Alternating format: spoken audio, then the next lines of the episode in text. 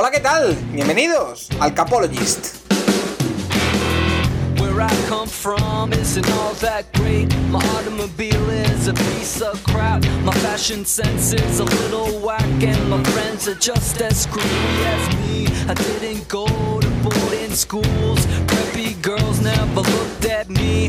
Why should they? I ain't nobody, got nothing in my pocket. Better for the hills. That's where I want to be.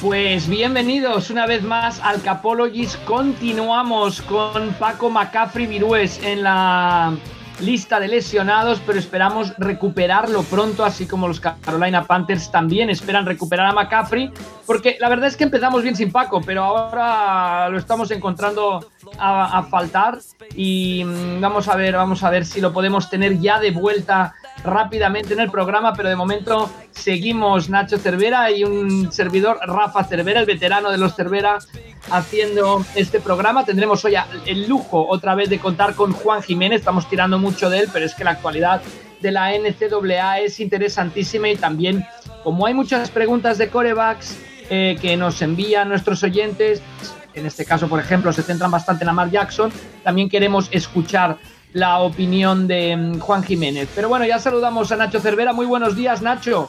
Lo mejor y lo peor, comencemos para ti de esta jornada del NFL, que es la octava. Estamos ahí justo, ya parece mentira, a pesar del coronavirus en el Ecuador de la competición.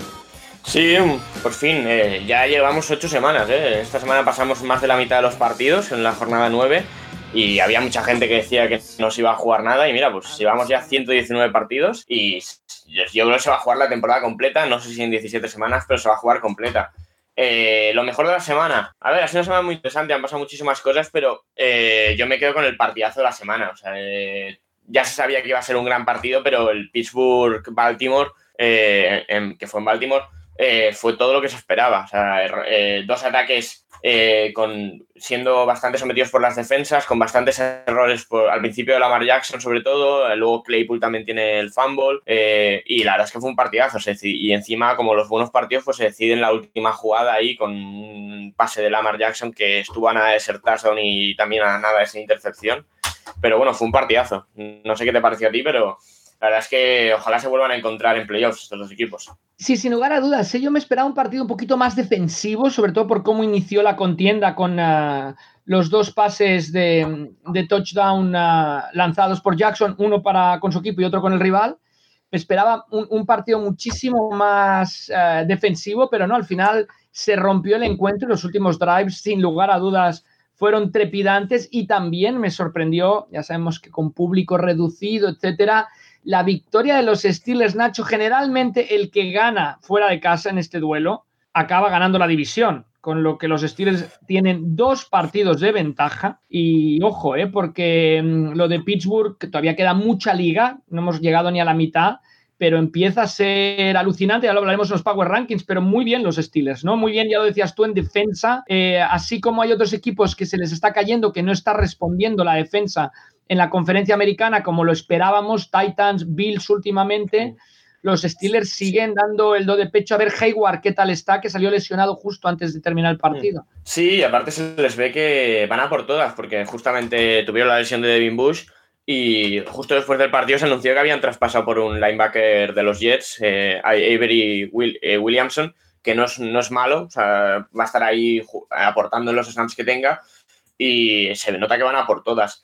Hay que ver, o sea, el primer cuarto del equipo es muy malo en ataque porque prácticamente no están, o sea, entre que Lamar Jackson lanza el pick six y luego el siguiente drive es un touchdown muy largo en cuanto a jugadas, el ataque prácticamente no juega porque el fumble de Claypool debe ser la segunda jugada de ataque que tiene, entonces se van al descanso perdiendo y bueno, pero ya la sensación era que estaban en el partido y que podían remontarlo. Es verdad que a los Ravens la lesión de su left tackle, Ronnie Stanley, que justamente lo renovaron la semana pasada y la lesión es terrible, les hizo un daño, pero bueno, igualmente a Lamar Jackson se le vio muy nervioso al principio del partido, con el pick six, luego los siguientes drives, por mucho que haga el touchdown, se le sigue viendo súper nervioso, tiene algún fumble más y en la segunda parte no fue a mejor esa situación, entonces Pittsburgh consiguió estar tranquilo en el partido, ir haciendo sus cosas en ataque y dejar que los errores de Lamar Jackson les acabase dando el partido. Hay algunas preguntas sobre Lamar Jackson, pero nos vamos a esperar a tener aquí a Juan Jiménez porque son bastante técnicas. Yo creo que él lo puede orientar bastante bien, aunque cuando contestemos también la de nuestro buen amigo del Serpico Yeirata también yo hablaré algo de Lamar Jackson. Pero bueno, lo peor de la jornada, Nacho, para ti. Lo peor, hay cosas, pero bueno, tú has nombrado dos. A pesar de ganar, los Bills dejan unas sensaciones muy, muy malas. A mí, esta semana que juegan contra Seattle, era uno de los partidos que me daba más miedo la temporada, ir a Buffalo, y la verdad es que el último mes del equipo es bastante malo. O sea, realmente han ganado a Jets y Patriots, que están como están, jugando muy mal en los dos partidos. Es decir, si Newton no tiene el fumble al final, creo que se iban a la prórroga seguro, porque estaban ya en la yarda 15. Como mínimo, sí. Como mínimo se iban a la prórroga. Y si no, remataban el touchdown ahí los tíos. Y Sean McDermott, en los tres primeros años que llevaba como head coach en los Bills, su récord contra Belichick y contra los Patriots era de 0-6, su primera victoria, pero sabe a derrota prácticamente porque las sensaciones son muy, muy malas.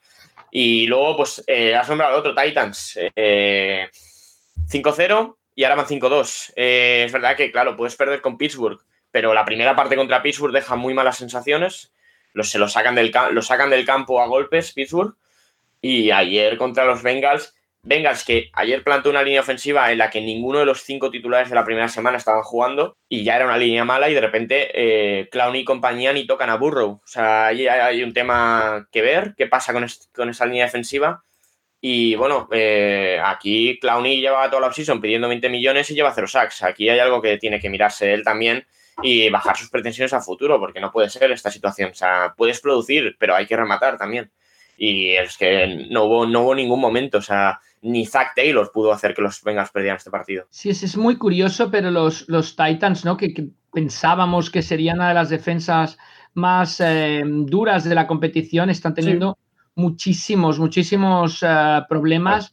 Y lo que dices tú, la línea de defensa brillando por su ausencia, yo creo que ahí el ataque, Tannehill está cumpliendo quizá por encima de lo esperado, Henry sigue siendo Henry, pero el tema defensivo de los Titans tiene que ajustar, tiene que mejorar, porque hablando de esa división, los que están apretando y jugando muy bien en defensa, al otro lado de la moneda totalmente, son los Colts. Sí, es que los Colts al final tuvieron el desastre contra Jacksonville en la primera semana, pero desde entonces, más allá del partido contra Browns, que estuvo muy igualado, en el que Rivers hizo sus cosas y acabaron perdiendo, pero han ganado muy bien a equipos que no están tan mal. Entonces, a mí me da ya puse a los Colts ganadores de división al principio de la temporada y a mí me da la sensación que pueden acabar siéndolo. Va a ser un duelo muy duro en esa división. No sé, Titans han traspasado en secundaria por Desmond King de los Chargers, pero no sé, yo creo que necesitan más delante que atrás y no sé, a ver cómo van. Es decir, en ataque Tannehill no está jugando mal, Henry está jugando muchísimo. O sea, hay que ver que Henry no llegue fundido a final de temporada. O sea, necesitan ahí tener más opciones en ataque, porque más allá de Henry, AJ Brown y un poco de Jonnu Smith, que tiene conexión con Tannehill, pero no es un gran jugador. El ataque en lo demás es un solar, pero casi. Entonces, a ver cómo van a partir de ahora la temporada. O sea, yo ahora mismo apuesto por Colts en esa división. Un equipo que la temporada pasada vino de menos a más y acabó muy fuerte y ahora parece, por lo menos la tendencia, es que van de más a menos. Vamos a ver cómo acaba, aunque siguen patrullando la división y, desde luego, los duelos contra los Colts serán apasionantes en esa división, que es cosa de dos, clarísimamente. La semana que viene. Un duelo interesante. Diría partido de la semana, luego iremos con el pick-em, pero diría, desde luego, partido de la semana. Y jugando siempre el factor público, porque aunque haya equipos que estén llevando público, no es lo mismo de temporadas anteriores. Yo lo mejor, no sé si estás de acuerdo, Antoine Winfield, Para mí, en estos momentos, el rookie defensivo del año, Sí, en defensa seguro. Es que le ha dado cohesión, ¿no? Esa línea, es la defensa, le ha dado cohesión y la manera de volar de la secundaria. O sea, tanto en defensa de pase como de carrera, o sea, sí se esperaba y el ataque está jugando bien y Brady, pues más o menos. Yo sigo viendo un ataque muy predecible.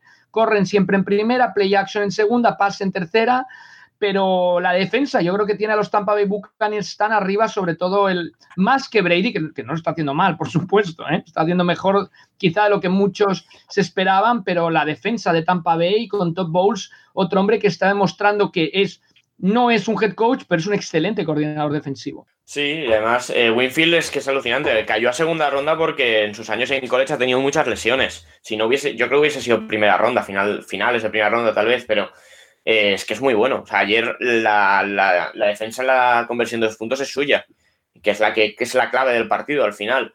Y bueno, aquí te tengo que dar el punto, porque Juan y yo la semana pasada decíamos que iba a ser victoria fácil de Buccaneers y para nada. Giants, bueno, que si me dabais 7 puntos iba con Giants, ¿eh?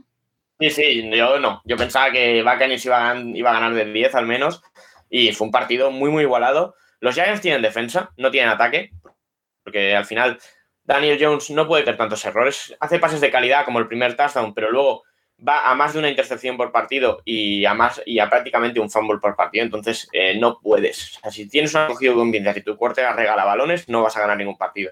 O sea, yo creo que Giants tiene cosas que construir a partir de su defensa. El ataque no tiene nada. A mí entonces, es más allá de Barkley, pero Daniel Jones, que sigo estando en el club de presidente del Club de Defensores de Daniel Jones, hace una pregunta, ya salto una pregunta, David DB nos dice: buenas compañeros, ¿me podéis explicar o dar vuestra opinión sobre el Chargers Broncos? ¿Cómo puede cambiar tanto un partido? Todo es culpa de Anthony Lynn, pero a lo que voy es Drew Lock, ahora luego hablaremos de Anthony Lynn largo y tendido, es un desastre, sí, un genio.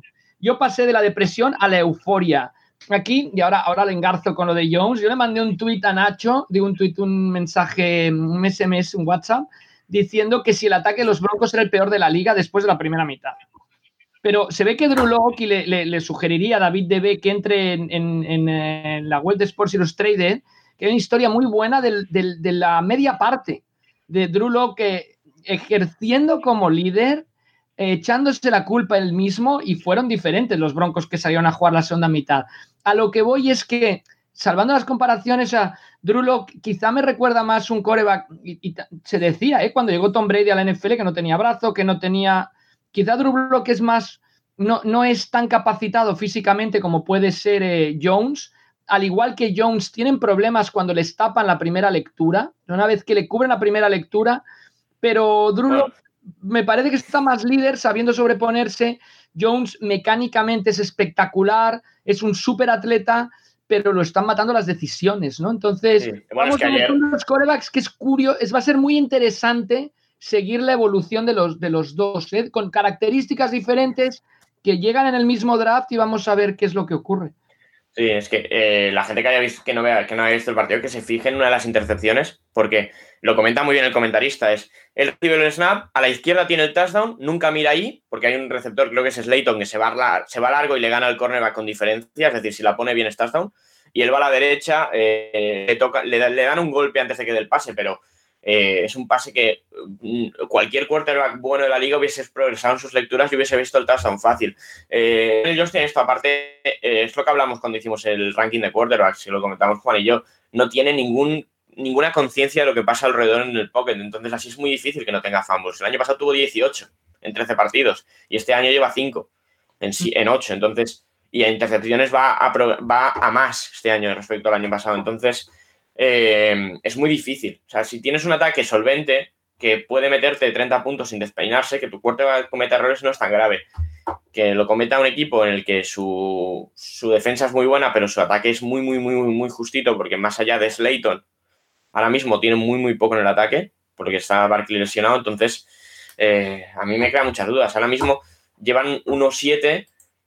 pero no me parece que... luego lo veremos en el Power Ranking, pero no me parece que sean los 3-4 peores equipos de la liga. Pero y es curioso, sí, porque han ganado a Filadelfia, que se le cae el pase a Engram, y aquí juegan contra Tampa Bay de tú a tú, y hay la posibilidad casi de irse a overtime con todos los errores. Estaría líderes de la división, ¿eh? Claro. Ya sé que tú eres pero bueno. Claro, a mí me divierte mucho ver a los Giants. Es de los que me quedo en la noche para verlo. No sé, me gusta mucho... defensivamente agresivos y bueno, y estoy muy interesado, como decía, en ver la progresión de Daniel Jones, lo mismo que la claro, de Bloque. Pero claro, ahora mismo, por mucho que no esté jugando mal, van 1-7, tienen el 2 del draft ahora mismo. O sea, ahora mismo los dos equipos de Nueva York que están en el 1 y el 2, si acaban ahí, Claro, ¿quién te dice que no, quién te dice que no gana por Fields? Ya, es curioso. Yo me niego a decir, por mucho Trevor Lawrence, por mucho Fields, si ya has apostado por un coreback, claro, pero lo tienes mimbres, desarrollalo, porque Lawrence va a llegar, o Fields va a llegar y van a tener otros problemas también. Una cosa es Haskin, que no lo veo, y otra cosa es gente que quizá corebacks que puedes desarrollar, como Darnold. Pero bueno. Sí, ya, pero el tema es que el tío que ha apostado por él se llama Gettleman y no vas en, ojalá no esté en marzo. Entonces, claro, el head coach no es el que escogió a Daniel Jones, el general manager no debería ser el que escogió a Daniel Jones en el próximo draft. Entonces, ¿ahí qué pasa? Es lo único. No, desde luego, nadie puede con las decisiones de otro, y menos en la NFL. Eso estoy totalmente de acuerdo. Y no creo que acaben el 2 del draft, eso sí, porque yo creo que son mejores que Washington, por ejemplo. Yo creo que pueden pelear por la división, ¿eh? O sea, el duelo... Bueno, no están tan cerca de Giants, de los Eagles, tienen un enfrentamiento... 2,5... Ese empate de los Eagles, que tanto cuestionaba nuestro buen amigo David Cons, al final puede acabar dando... es lo que les va a dar los desempates, pero bueno, la división es un drama, no lo vamos a decir todas las semanas porque ya cansa un poco decirlo todo el rato, lo peor de la semana, pero esa división. Uh-huh. Ya. Desde luego, sin lugar a dudas, hasta cuando juegan entre ellos nos dejan dudas, imagínate, ¿eh? Cuando juegan dentro de la división quedamos con dudas. Lo peor para mí esta semana, hablabas de sensaciones, hablabas de Titans, hablabas de los Bills, las sensaciones de los Packers en Lambeau Field, se ha quedado todos los aficionados de los Packers con la mosca en la oreja, y vamos a preguntas. Nos dice Charlie Solano, ¿ves posible que Green Bay solucione sus problemas con la carrera? Dramáticos, todos sabíamos que Cook iba a ser la estrella de la jornada y aún así, 4 touchdowns. El domingo, dice, era previsible que Minnesota corriese y aún así Cook les hace un traje. 4 touchdowns Cook, en un partido en que 4 touchdowns Cook, 3 Adams por parte de los Packers. Sí, fue un Cook contra Adams. El 4:10 que se juega en la primera parte me parece de locos. Eso es la segunda parte, el 4:10, tercer cuarto, me parece. Bueno, ¿qué opinamos rápido sobre el 4:10? Los Vikings no han hecho un solo punt, estaba en la yarda 37, si es este 4:10, del que nos pregunta. Bueno, si ves que tu defensa no los detiene, dices, pues me la juego con el ataque. Malo tirar a la end zone en un 4:10 de la 37, ¿no? Bueno, estuvo nada, ¿eh? Estuvo nada de convertir. Y malos los receptores. Otra de las preguntas es... vamos a entrar con el tema de los... Sí, vamos a entrar con el tema de los Packers. Se habla mucho de Fuller, el receptor de Houston... Y los Packers necesitan un receptor como el comer. Pero bueno, Nacho, vamos con la defensa. Línea de defensa, ¿hay algo que hacer? ¿Necesitarías mejorarla? A ver, es que el tema de los Packers... los milagros son imposibles. Tú llegas al draft con dos necesidades clarísimas, que son wide receiver y linebacker, porque el año pasado Shanahan te pega una paliza porque no tienes linebackers en el campo. 2 veces, además, en la temporada. Y es que sales del draft con un quarterback, con un running back y un fullback. Un fullback tight end, como lo quieras llamar, de guarda. Entonces, es que la realidad es que tus 2 primeras rondas, que son Jordan Love y AJ Dillon, si juegan es una mala noticia, porque significa que o sale sin Aaron Rodgers o sale sin Aaron Jones. Y aún así, es que tampoco juega Dillon cuando se lesiona a Jones, porque Jones lleva un par de semanas fuera y Dillon ha jugado 10 snaps en cada partido. Entonces, antes hablabas del tema de Winfield. O sea, tú ves cómo encara a los Buccaneers el todo o nada a 2 años vista con su quarterback de 42 años y cómo encara a los Packers su... a todo o nada, a 2-3 años vista con su quarterback de 38, y es el día y la noche. Es decir, los Buccaneers en primera y segunda ronda cogen un tackle y un safety. Están jugando el 100% de snaps los dos. Y siendo, pues no le van a dar el rookie del año ofensivo a un left tackle, a un right tackle, pero Wirfs podría ser el rookie ofensivo del año. Y Winfield lo está siendo en defensa. En cambio, los Packers llegan allí... Y en vez de buscarse un receptor que está jugando T. Higgins brutal en Bengals, o está jugando... Es que la cantidad de receptores que han salido este año en muy, muy buenos en primera o segunda ronda es para que se lo hagan mirar.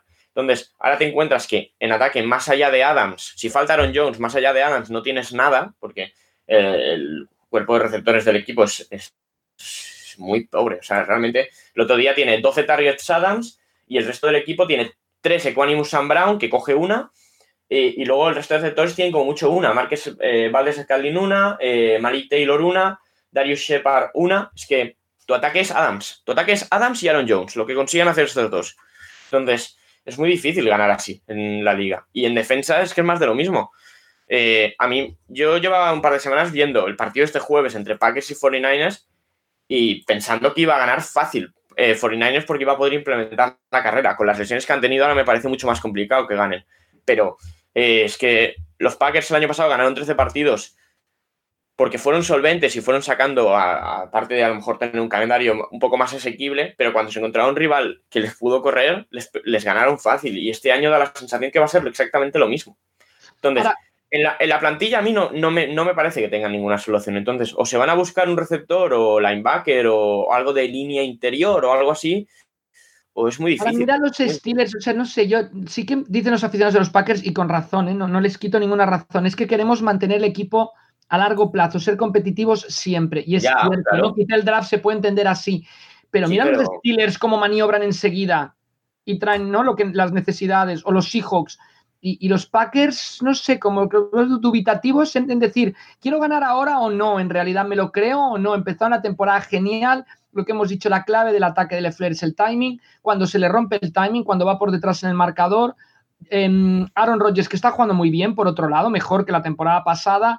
Yo también me mosqueo un poco que se va muy fácil de los partidos. Aaron Rodgers empieza a molestarse de que no le atrapen pases, de tal, se va del partido y tenemos unos Packers pues totalmente inoperantes en ataque en la segunda mitad de un partido que fueron ganando, y contra los Tampa Bay Buccaneers también no podemos olvidar que también fueron ganando el partido que acabaron perdiendo. Sí. Por cierto, una estadística curiosa, los Lions son el único equipo que han ido ganando en todos los partidos.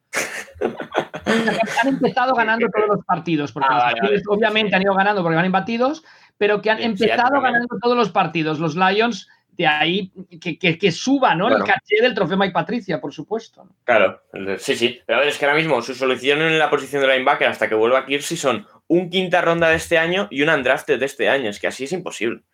Entonces, no sé, o sea, a mí o traspasan por algo esta semana o de aquí, bueno, esta semana no, de aquí a las 10 de esta noche. O sea, sí, se acaba el mercado, se cierra el mercado, Nacho. Ya que se cierra el mercado, vamos a repasar un poquito. Hay varias preguntas, necesidades, etcétera. Si quieres, empezamos por las preguntas de que se cierra con el cierre del mercado y luego algún comentario que quieras añadir, ¿eh? Obviamente las preguntas van con coletilla de equipos, intentaremos también engancharlas con otras preguntas que se refieran a ese equipo, porque tenemos muchísimas preguntas y las agradecemos enormemente esta semana. Dice DC de Kaiser: no me canso de daros las gracias por el podcast. Pues de nada, y gracias por soportarnos. Esperamos no defraudar en exceso. ¿Deben los Browns moverse antes del trade line? Os dejo algunas opciones que creo interesantes. Harrison Smith, Desmond King, que ya ha marchado, ¿no? ¿Desmond King o sigue? Sí. No, Desmond King ha ido a Titans. Desmond King ya no. Se te han adelantado, DC de Kaiser. Lo siento. Justin Simmons, Justin Reed, incluso Gilmore, si Pats consideran que deben... Sorensen, incluso Gilmore, si Pats consideran que deben reconstruir. También tenemos que agradecer, y ahora esto se debe al director, ¿no?, que nos siguen muchos aficionados de los Browns. Sí. Pero bueno, vamos a la pregunta, Nacho. ¿Cómo ves a los Browns con el tema del deadline este que hay en el mercado de fichajes ahora, de cambios de la NFL, que cierra, como decíamos, hoy martes, que grabamos el programa, cierra por la noche? A las 10 de la noche en España. A ver, Browns han salvado una pelota de partido con el tema de Garrett. Garrett se lesionó ayer, el domingo, pero parece que no es nada grave, que podrá estar después del bye que tiene esta semana. Y ahí salvan bastante, porque Myles Garrett es prácticamente toda su defensa. O sea, tienen muchos problemas en la zona intermedia, de la zona media del campo, pasada la línea defensiva. Y a ver, a mí los Browns creo que van a ser un buen equipo. Antes de entrar lo estábamos hablando con Paco, que viendo el calendario, pues pueden llegar a 10 victorias, 9-10, estar ahí en la pelea por los playoffs, pero a mí me falta algo para que hagan algo en playoffs, que tampoco creo que sea el año. O sea, no puedes intentar de la nada ir a todo, pero... sí que podrían traspasar por algún safety. O sea, es verdad que Sendejo, ya se ha criticado mucho el tema Sendejo, está físicamente muy limitado y te crea muchos problemas. Es al final, porque le estás dando un rango a un jugador que no lo tiene. Entonces, ahí proponen jugadores. Justin Reed, el hermano de Eric Reed, que está ahí en los Texans, sería una buena opción, es un jugador joven. Justin Simmons, yo creo, no sé si saldrá de los Broncos. Yo intentaría renovarlo, es muy buen jugador ahí en Broncos. Entonces, Y luego el tema Gilmore. Gilmore no ha jugado esta semana, no se sabe exactamente por qué. Decían que era porque ya lo tenían medio apalabrado el trade y no quería que se lesionara, pero no se sabe nada. Y en verdad sería una buena opción. O sea, no sé si... pero no sé si van a hacer el trade. Yo no sé exactamente cuáles son las expectativas de la temporada para Stefanski y para el general manager. A partir de ahí es que... O sea, si tus expectativas es ir creciendo, realmente no, con lo que tienes te vale. Se habló mucho esta semana de que si Beckham había jugado su último partido con los Browns, yo no lo traspasaría. O sea, creo que se ha visto esta semana contra los Raiders que es verdad que el partido no era para ir pasando porque hacía un viento increíble, pero a mí se me hace fundamental Beckham cuando está sano en este equipo y yo no creo que tengan que traspasarlo aún así en la offseason. Veremos qué hacen, pero yo no creo que haya movimientos hoy de los Browns.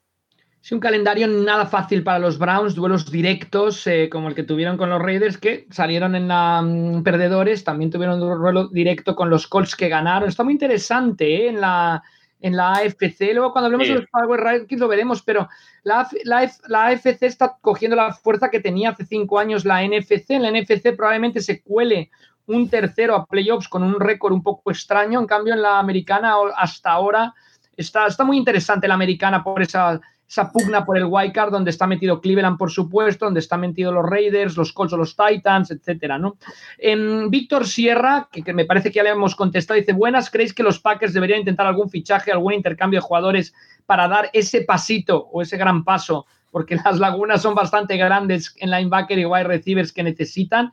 ¿Qué creéis? Wide receiver, linebacker, otra posición que se me escapan. Si lo hacen, podrían ser serios aspirantes.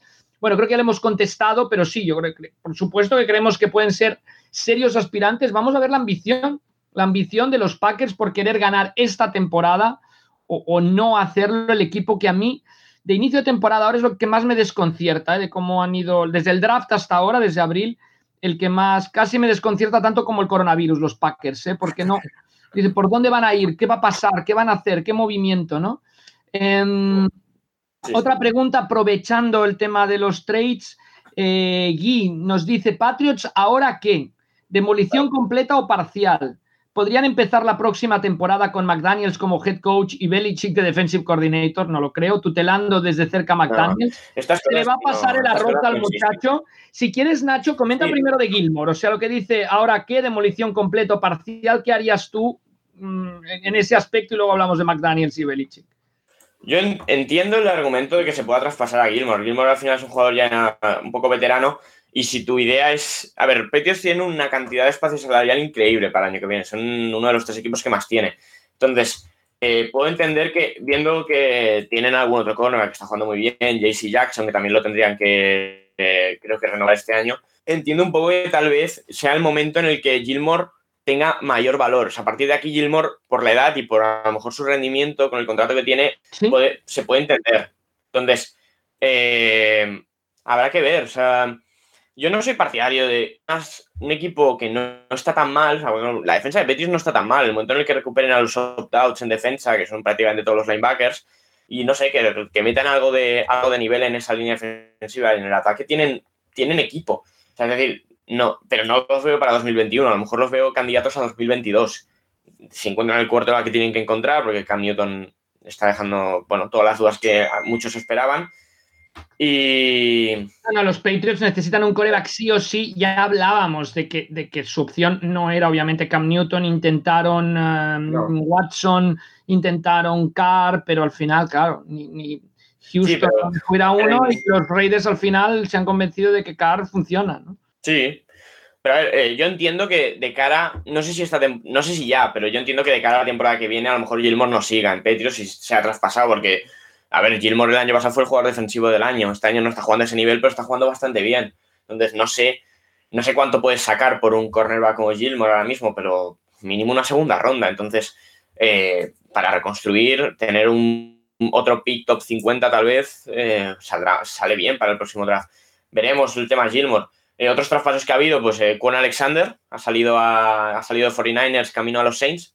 Entiendo a 49ers, no entiendo a los Saints realmente. O sea, los Saints han dado una 5ª ronda y a Kiko Alonso, que bueno, Kiko Alonso es un linebacker bastante malo, pero bueno, una 5ª ronda por un jugador que viendo su situación salarial del año que viene, es que lo van a tener que cortar en la offseason. Entonces han dado una quinta ronda por 7 partidos de Con Alexander. A ver qué les sale, pero bueno, entiendo desde los 49ers que Dre Greenlaw, que no está jugando mal, el segundo linebacker, el que hizo el placaje el año pasado contra los Seahawks a media yarda de ganar, y el otro, pues Fred Warner es uno de los mejores linebackers de la liga ahora mismo. Entonces entiendo que se lo saquen de encima. Es que la situación, los Saints tienen a Anzalone, el rubio blanco que tiene ahí en medio, que es bastante bueno, y luego Mario Davis, que es una estrella de la liga. Entonces yo no sé cuánto va a jugar, o sea, por el lado de los Saints, la carga salarial en la temporada que viene van a tener que desmantelar el equipo. Es un todo o nada. Es un todo o nada. Sí, es un todo o nada este año. O sea, el año que viene Brice va a estar comentando partidos, porque tiene firmado ya el contrato con una televisión para comentar partidos. Y es todo nada este año. Y el año que viene, pues como se pueda. Pero bueno, ya se están quitando piezas del draft. Entonces, no sé, hay que ver lo de los Saints a largo plazo. A mí me siguen dejando dudas esta temporada, pero luego mira, si llevan 4 victorias seguidas y no está jugando Michael Thomas, así que no se ve tan mal el tema. Y a ver ahora, o sea, juegan esta semana contra los Buccaneers. Entonces, esta semana es media temporada de los Saints. Si ganan, tienen un partidazo. Si pierden, esta semana vaya partidazos tenemos. Los repasaremos en el Pick'em. Luis García Marcos, tocando el tema Patriots, nos dice Patriots, y luego continuaremos con lo de los trades, que hay alguna otra pregunta de Dallas en concreto. ¿Qué equipo de los que van un mal récord pensáis que van a acabar haciendo playoffs? Ahora vamos, pero primero, yo soy de los Patriots, pero creo que Bill Belichick hace tiempo que tiró la temporada. Yo no sé si Bill Belichick... Yo creo que el fichaje de Cam Newton demuestra que Bill Belichick quiere todavía tener aspiraciones. Luego lo otro es que resulte como resulta, obviamente, ¿no? Así que me inclino por los Vikings para de los equipos que tienen récord negativo. Dice, gracias por ese pedazo de podcast que hacéis. Nacho, rápido, McDaniels tuvo una etapa de head coach y acabó hasta las narices, McDaniels, de ser head coach. Yo creo que McDaniels está con la filosofía que se vive mejor como offensive coordinator. ¿Será el heredero de Belichick? No lo sé. Yo, Belichick, con el espacio que está teniendo para el tope salarial, yo no dudaría que Belichick continúe y quiera demostrar que hay vida después de Tom Brady, aunque no sea inmediata, pero que sí que hay vida después de Tom Brady. Sí, a ver, el tema de Daniels es curioso. Él rechazó ser entrenador de los Colts cuando ya estaba organizada incluso la rueda de prensa, porque parece que recogiendo el despacho, Belichick y Kraft se reunieron con él y dijeron, quédate, vas a ser el sucesor. Siempre se hablaba, va a heredar la dinastía. Ojo, que a lo mejor hereda un solar. Es que siempre se ha hablado de que Belichick le iba a dejar un equipazo a McDaniels, pero es que no tiene por qué ser así. A lo mejor Belichick reconstruye y hace un muy buen equipo y se va, o a lo mejor la reconstrucción que está haciendo no sale bien y el siguiente no tiene un gran equipo en los Patriots. Entonces, no sé, a ver qué pasa, McDaniels. También, quedarte ahí... Que Belichick es el gran tutor de McDaniels. El que tenga alguna duda al respecto, que se ponga el partido en que le ganan los Broncos a los Patriots, los Broncos con aquel uniforme horrible throwback en Denver, con un field goal en el último segundo, con McDaniels de head coach, y ahí se ve que McDaniels y Belichick trabajan muy bien juntos, pero no son befos, como dirían los jóvenes hoy en día, Bueno, pasa bastante, o sea, Patricia también, o sea, bueno, los coordinadores de New England no suelen salir bien. O sea, Bill O'Brien ha estado bastantes años en Houston, pero no ha acabado, y los que hubo antes también salieron bastante mal, entonces... Pero lo que me refiero es que nadie se crea que Belichick va a hacer aquí de hermanita de la caridad para dejar un gran equipo, ni mucho menos, O sea... No, y siempre se hablaba, además tiene un hijo... digamos en la gerencia, en el equipo de la gerencia, y tiene otro hijo de entrenador de secundaria, creo que es. Entonces ahí siempre está la herencia directa, pero bueno, yo creo que todos estos argumentos de Belichick es perdedor por coger una plantilla mala y perder, que es lo lógico, pues no sé, no tiene ningún sentido. O sea, decir que Tom Brady era el bueno porque Brady se vaya a un equipazo y gane, y a Patriots le quede un equipo sin ataque y pierda, pues mira, es lo que hay. Los Patriots, quitando algún partido, contra Kansas City compitieron, estuvieron a punto ahora con los Bills, contra los Seahawks compitieron. A ver, vamos a ver cómo acaba la historia. El ataque va camino a ser el peor de la liga, ¿eh? Eso sí. Y, o sea, más allá de los Jets. Sí. Y desde luego, o sea, en cuanto a la posibilidad de que equipo con récord negativo puede colarse en playoffs, me parece que apostar por uno que no fueran los Vikings sería temerario. Los Broncos no los veo, los Lions pinchan siempre que tiene una posibilidad. Carolina está justo, no tiene coreback Carolina, ¿eh? O sea, no, Carolina es los que necesitan, hay otro coreback. Sí. Yo diría los Lions, pero tampoco creo. Pero los Lions justo pinchan siempre que tienen que responder, pinchan. Pero a mí Minnesota me parece muy difícil. O sea, ahora mismo como máximo ganan 11 partidos y a mí me parece muy difícil que no pierdan 2 o 3 de los que quedan. Entonces, yo creo que, aparte, más allá de la NFC este, que la dejamos aparte, del resto... Ninguno. La respuesta es ninguno, yo creo. ¿Eh? Ninguno. A ver, llevamos media temporada. Es muy difícil con equipo... A no ser que esté 3-5 o 3-4, un equipo aquí es muy difícil que entre. Bueno, seguimos con preguntas vinculadas. Después vamos con el trofeo Mike Patricia. Es que estamos con el tema del cierre de mercado, de traspasos. Y nos dice nuestro buen amigo Gamaliel Alejandro. Saludos desde México. Pues muchísimos saludos a México. Qué pena, porque estaríamos ahora ya planeando el partido de México, ahora en noviembre. Es hora de que Dallas desarme su equipo, dando a sus estrellas para tener selecciones de draft y bajar el tope salarial. Es decir, ya planear la siguiente temporada. Yo aquí, ahora contestas tú, Nacho, pero Jerry Jones nunca da nada por vencido y yo creo que estando todavía ahí pugnando por la división, porque están pugnando por la división, yo creo que continuarán luchando. Vamos a ver qué hace hoy los Cowboys. Sí, pero bueno, colgaba una de estas gráficas que tiene un mal kicker cada semana de cómo van los EPAs del equipo y demás. Desde que se lesionó Prescott, los Cowboys están en números de los Jets. Entonces, no sé, o sea, tienen opciones por la división que tienen. Si no, es que los Cowboys ahora mismo, no sé dónde los tendrás tú en el Power Ranking, pero yo los tengo muy, muy, muy abajo. Entonces, sí, todos los tenemos muy abajo. A ver, el tema Cowboys, ya es lo que dijimos, más allá de los receptores y el running back y Elliott, que por cierto, Elliott lo tienen 6 años más firmado. A ver hasta cuándo aguanta Elliott, pero 6 años me parece muchísimo. No tienen nada. A mí me da la sensación que si Gallup y Lamb confirman lo buenos que son, a mí Mari Cooper yo creo que se lo sacarán de encima en la offseason, intentarán sacar un pick del draft por él, porque, no sé, darle 20 millones. Ahora mismo, por media real, es el receptor mejor pagado de la liga. Y yo creo que hay bastantes receptores mejores. Yo creo que ahí Jerry Jones en la offseason... No se esperaba poder coger a Lamb, obviamente, en el draft. Entonces dijo, Cooper y Gallup me valen, pero yo creo que el contrato se les fue. Y, a ver, yo creo que Cooper puede tener mercado, pero no sé si ahora. O sea, más allá, realmente, no sé si toca desarmar el equipo como tal. O sea, realmente la defensa ya se han sacado de encima a los que estaban siendo, digamos, malos profesionales. Y lo demás es que les falta talento. Tienen que reconstruir la offseason y a ver. Pero yo creo que ahora mismo la temporada de Dallas es aguantar lo que queda y ver qué pick tienen. Lo demás es que no... Bueno, hay que mirar al año que viene, como mucho, o al año siguiente. A ver, volverá Dalton. No veo nada. El ataque con la vuelta de Dalton. Y recordemos, están a nada de... O sea, están más cerca de los playoffs que muchos equipos que están jugando muy bien y que pues lo ven muy complicado porque sus líderes de división están muy arriba. Por ejemplo, los propios Rams, ¿no?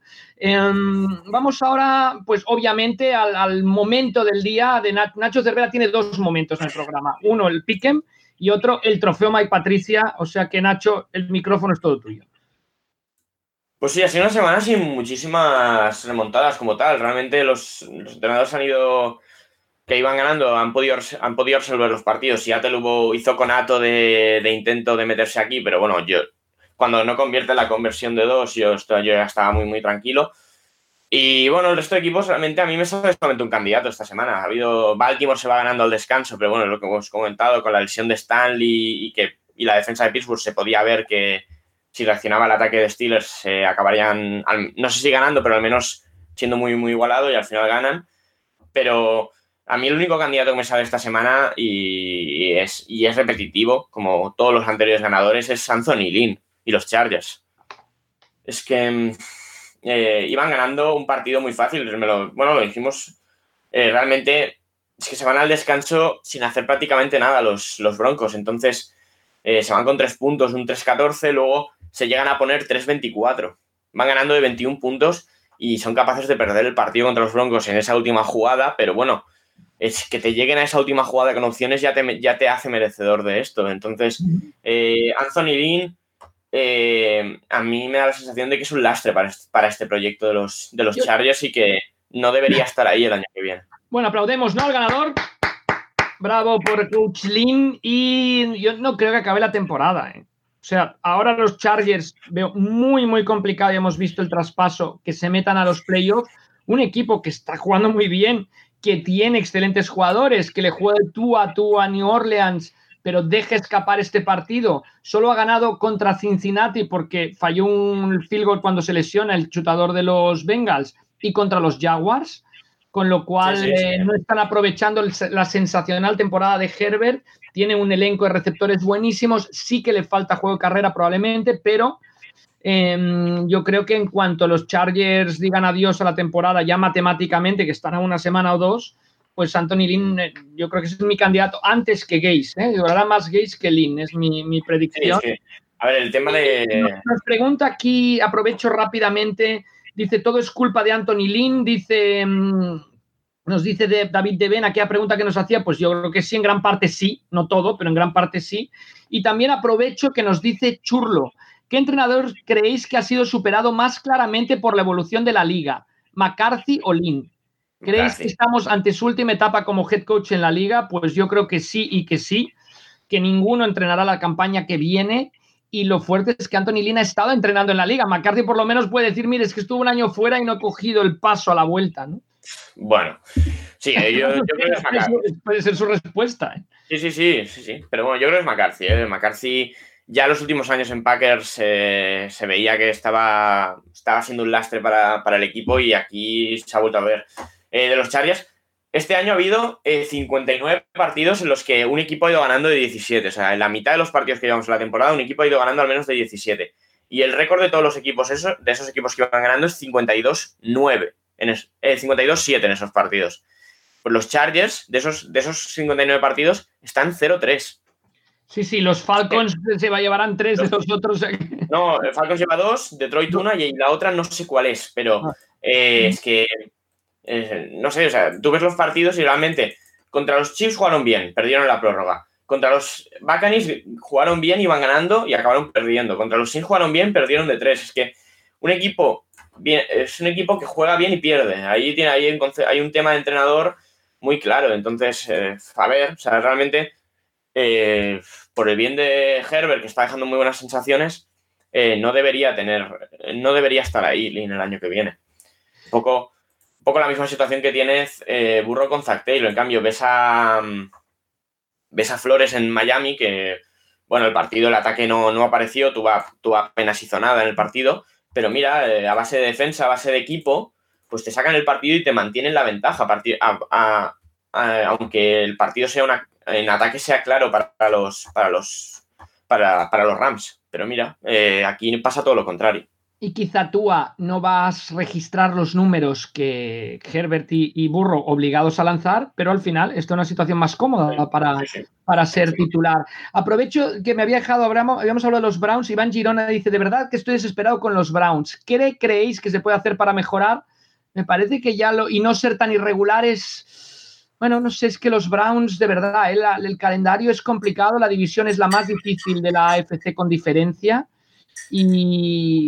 Y bueno, ganaron a los Jets, perdieron con los Raiders. Yo creo que los Browns, independientemente de ser irregulares, han sacado de momento los resultados esperados. Le han ganado a los que tenían que ganar y han perdido contra los que tenían que perder, por así decirlo. Vamos a ver el final de temporada, que nos dejará clarísimo, yo creo, lo que es Baker Mayfield todavía por descubrir en este final de campaña, a ver cómo reacciona ante la posibilidad de meter al equipo en los playoffs. Sí, vamos, claro. Me voy. Y ahora vamos ya a la batería de preguntas. Digamos que la parte temática más o menos la hemos cubierto, me parece. Si me dejo algo, pues lo siento mucho. Dice aquí nuestro buen amigo el Serpico Yedata. Buenas, amigos, aquí os dejo mi pregunta de esta semana, que es una pregunta multiplicada por 3, o sea, que son 9 preguntas en una.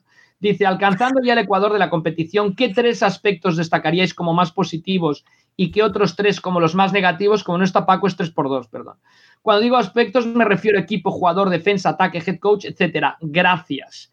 Pues yo diría positivos, los quarterbacks rookies. O sea, Herbert y Burrow le han dado, y ahora entra Tua, un aire muy fresco y fenomenal a la NFL. Positivo, Russell Wilson. O sea, el número de pases de touchdown ahí es increíble. O sea, si los Seahawks son el mejor equipo del NFC hasta ahora, por lo menos en cuanto a victorias y derrotas, la respuesta es Russell Wilson. Y en defensa, y yo el tercero, pues la defensa de Pittsburgh, que tiene a los Steelers imbatidos. Y yo, como lo peor, para no decir la NFC este, que ya lo sabemos todos, diría las lesiones, sobre todo Filadelfia y San Francisco. Los Patriots, que más que mal, pues nos genera tristeza a todos ver a los Patriots, menos a los aficionados de los Dolphins y de los Bills, a todos nos genera tristeza ver a los Patriots como están. Y entre lo peor yo incluiría a Lamar Jackson, y me explico estadísticamente. La campaña pasada, 36 pases de touchdown en 15 partidos, lleva 12 en 7. La campaña pasada, 66% de pases completos, esta 60,5%.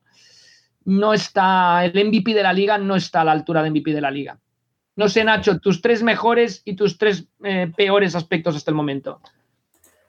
No sé, a ver, lo que os he comentado de Wilson es increíble. Yo recuerdo que cuando hicimos los retos en verano, una de las preguntas que hice, ¿cuántos touchdowns llevaba Wilson en su mejor temporada? Eran 34. Este año en 7 partidos lleva 26. Es que es una auténtica locura la temporada que está haciendo. Pero, a ver, las tres mejores cosas. Sí, me podría quedar con... Bueno, yo creo que la mejor es... creo que la gestión del virus no está siendo nada mala. O sea, hay muchas manos ahí. Ahora, ¿cómo están jugando? Si tienen positivos, no sé qué. Por ejemplo, ha dado positivo Marlon Humphrey y AJ Dillon en Packers y Ravens, pero hay que tener que en el fútbol aquí no está siendo muy diferente. Es decir, Sadio Mané en el Liverpool da positivo un sábado y el Liverpool juega el domingo su partido de la Premier. Y aquí hubo una semana de Champions en las que Gnabry, el extremo del Bayern de Múnich, dio positivo un martes y el miércoles juegan contra el Atlético de Madrid. Y aquí, porque alguien de positivo un jueves, ya se está pidiendo que se anule un partido el domingo. Calma, o sea, yo creo que si todos los test salen negativos, pues a jugar.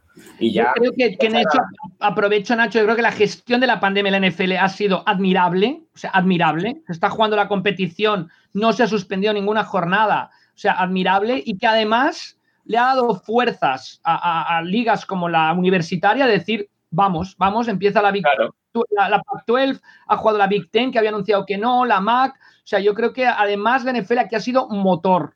Y el que piense lo contrario, es que no creo que es esa manía de meterse con la institución, ¿no? Pero es que yo creo que ha sido admirable la gestión de la NFL, y además la NFL motor, líder, ¿no? Y que yo creo que si muchas organizaciones hubieran tomado esa gestión, bueno, estaríamos todos un poquito mejor ahora, ¿eh? En vez de cerrar porque sí todo lo cerrable.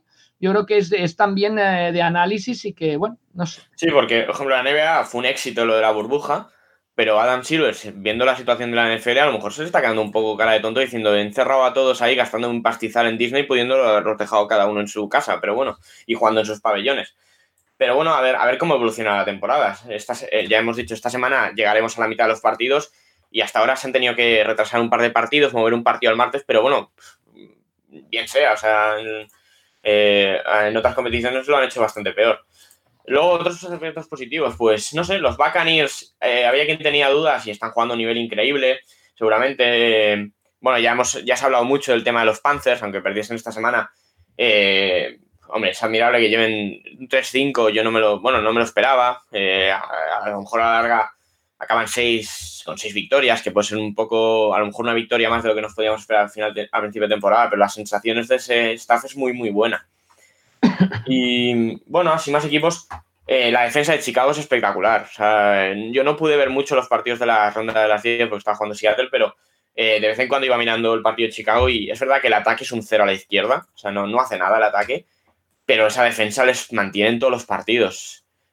Saints es verdad que no tiene los receptores que sus receptores principales, pero que sin ataque le mantengas el ritmo a Drew Brees tiene mucho mérito, y los Saints, los Bears pueden pelearle la división a Packers a base de defensa solamente este año. Pues vamos ahora lo peor, Nacho, rápidamente. Sí, una batería. Bueno, más allá de los Cowboys, seguramente, que es la gran decepción de la temporada. O sea, yo no compraba el argumento a principio de temporada de que eran uno de los mejores, uno de los 5 o 6 mejores equipos de la liga, que iban a ganar su división. O sea, yo siempre dije que iban a ganar los Eagles, la van a ganar por demérito de los otros, pero creo que la van a ganar. Pero claro, esto es otro tema. O sea, es que, bueno, eso están en el top 4, top 5 de peores equipos de la liga.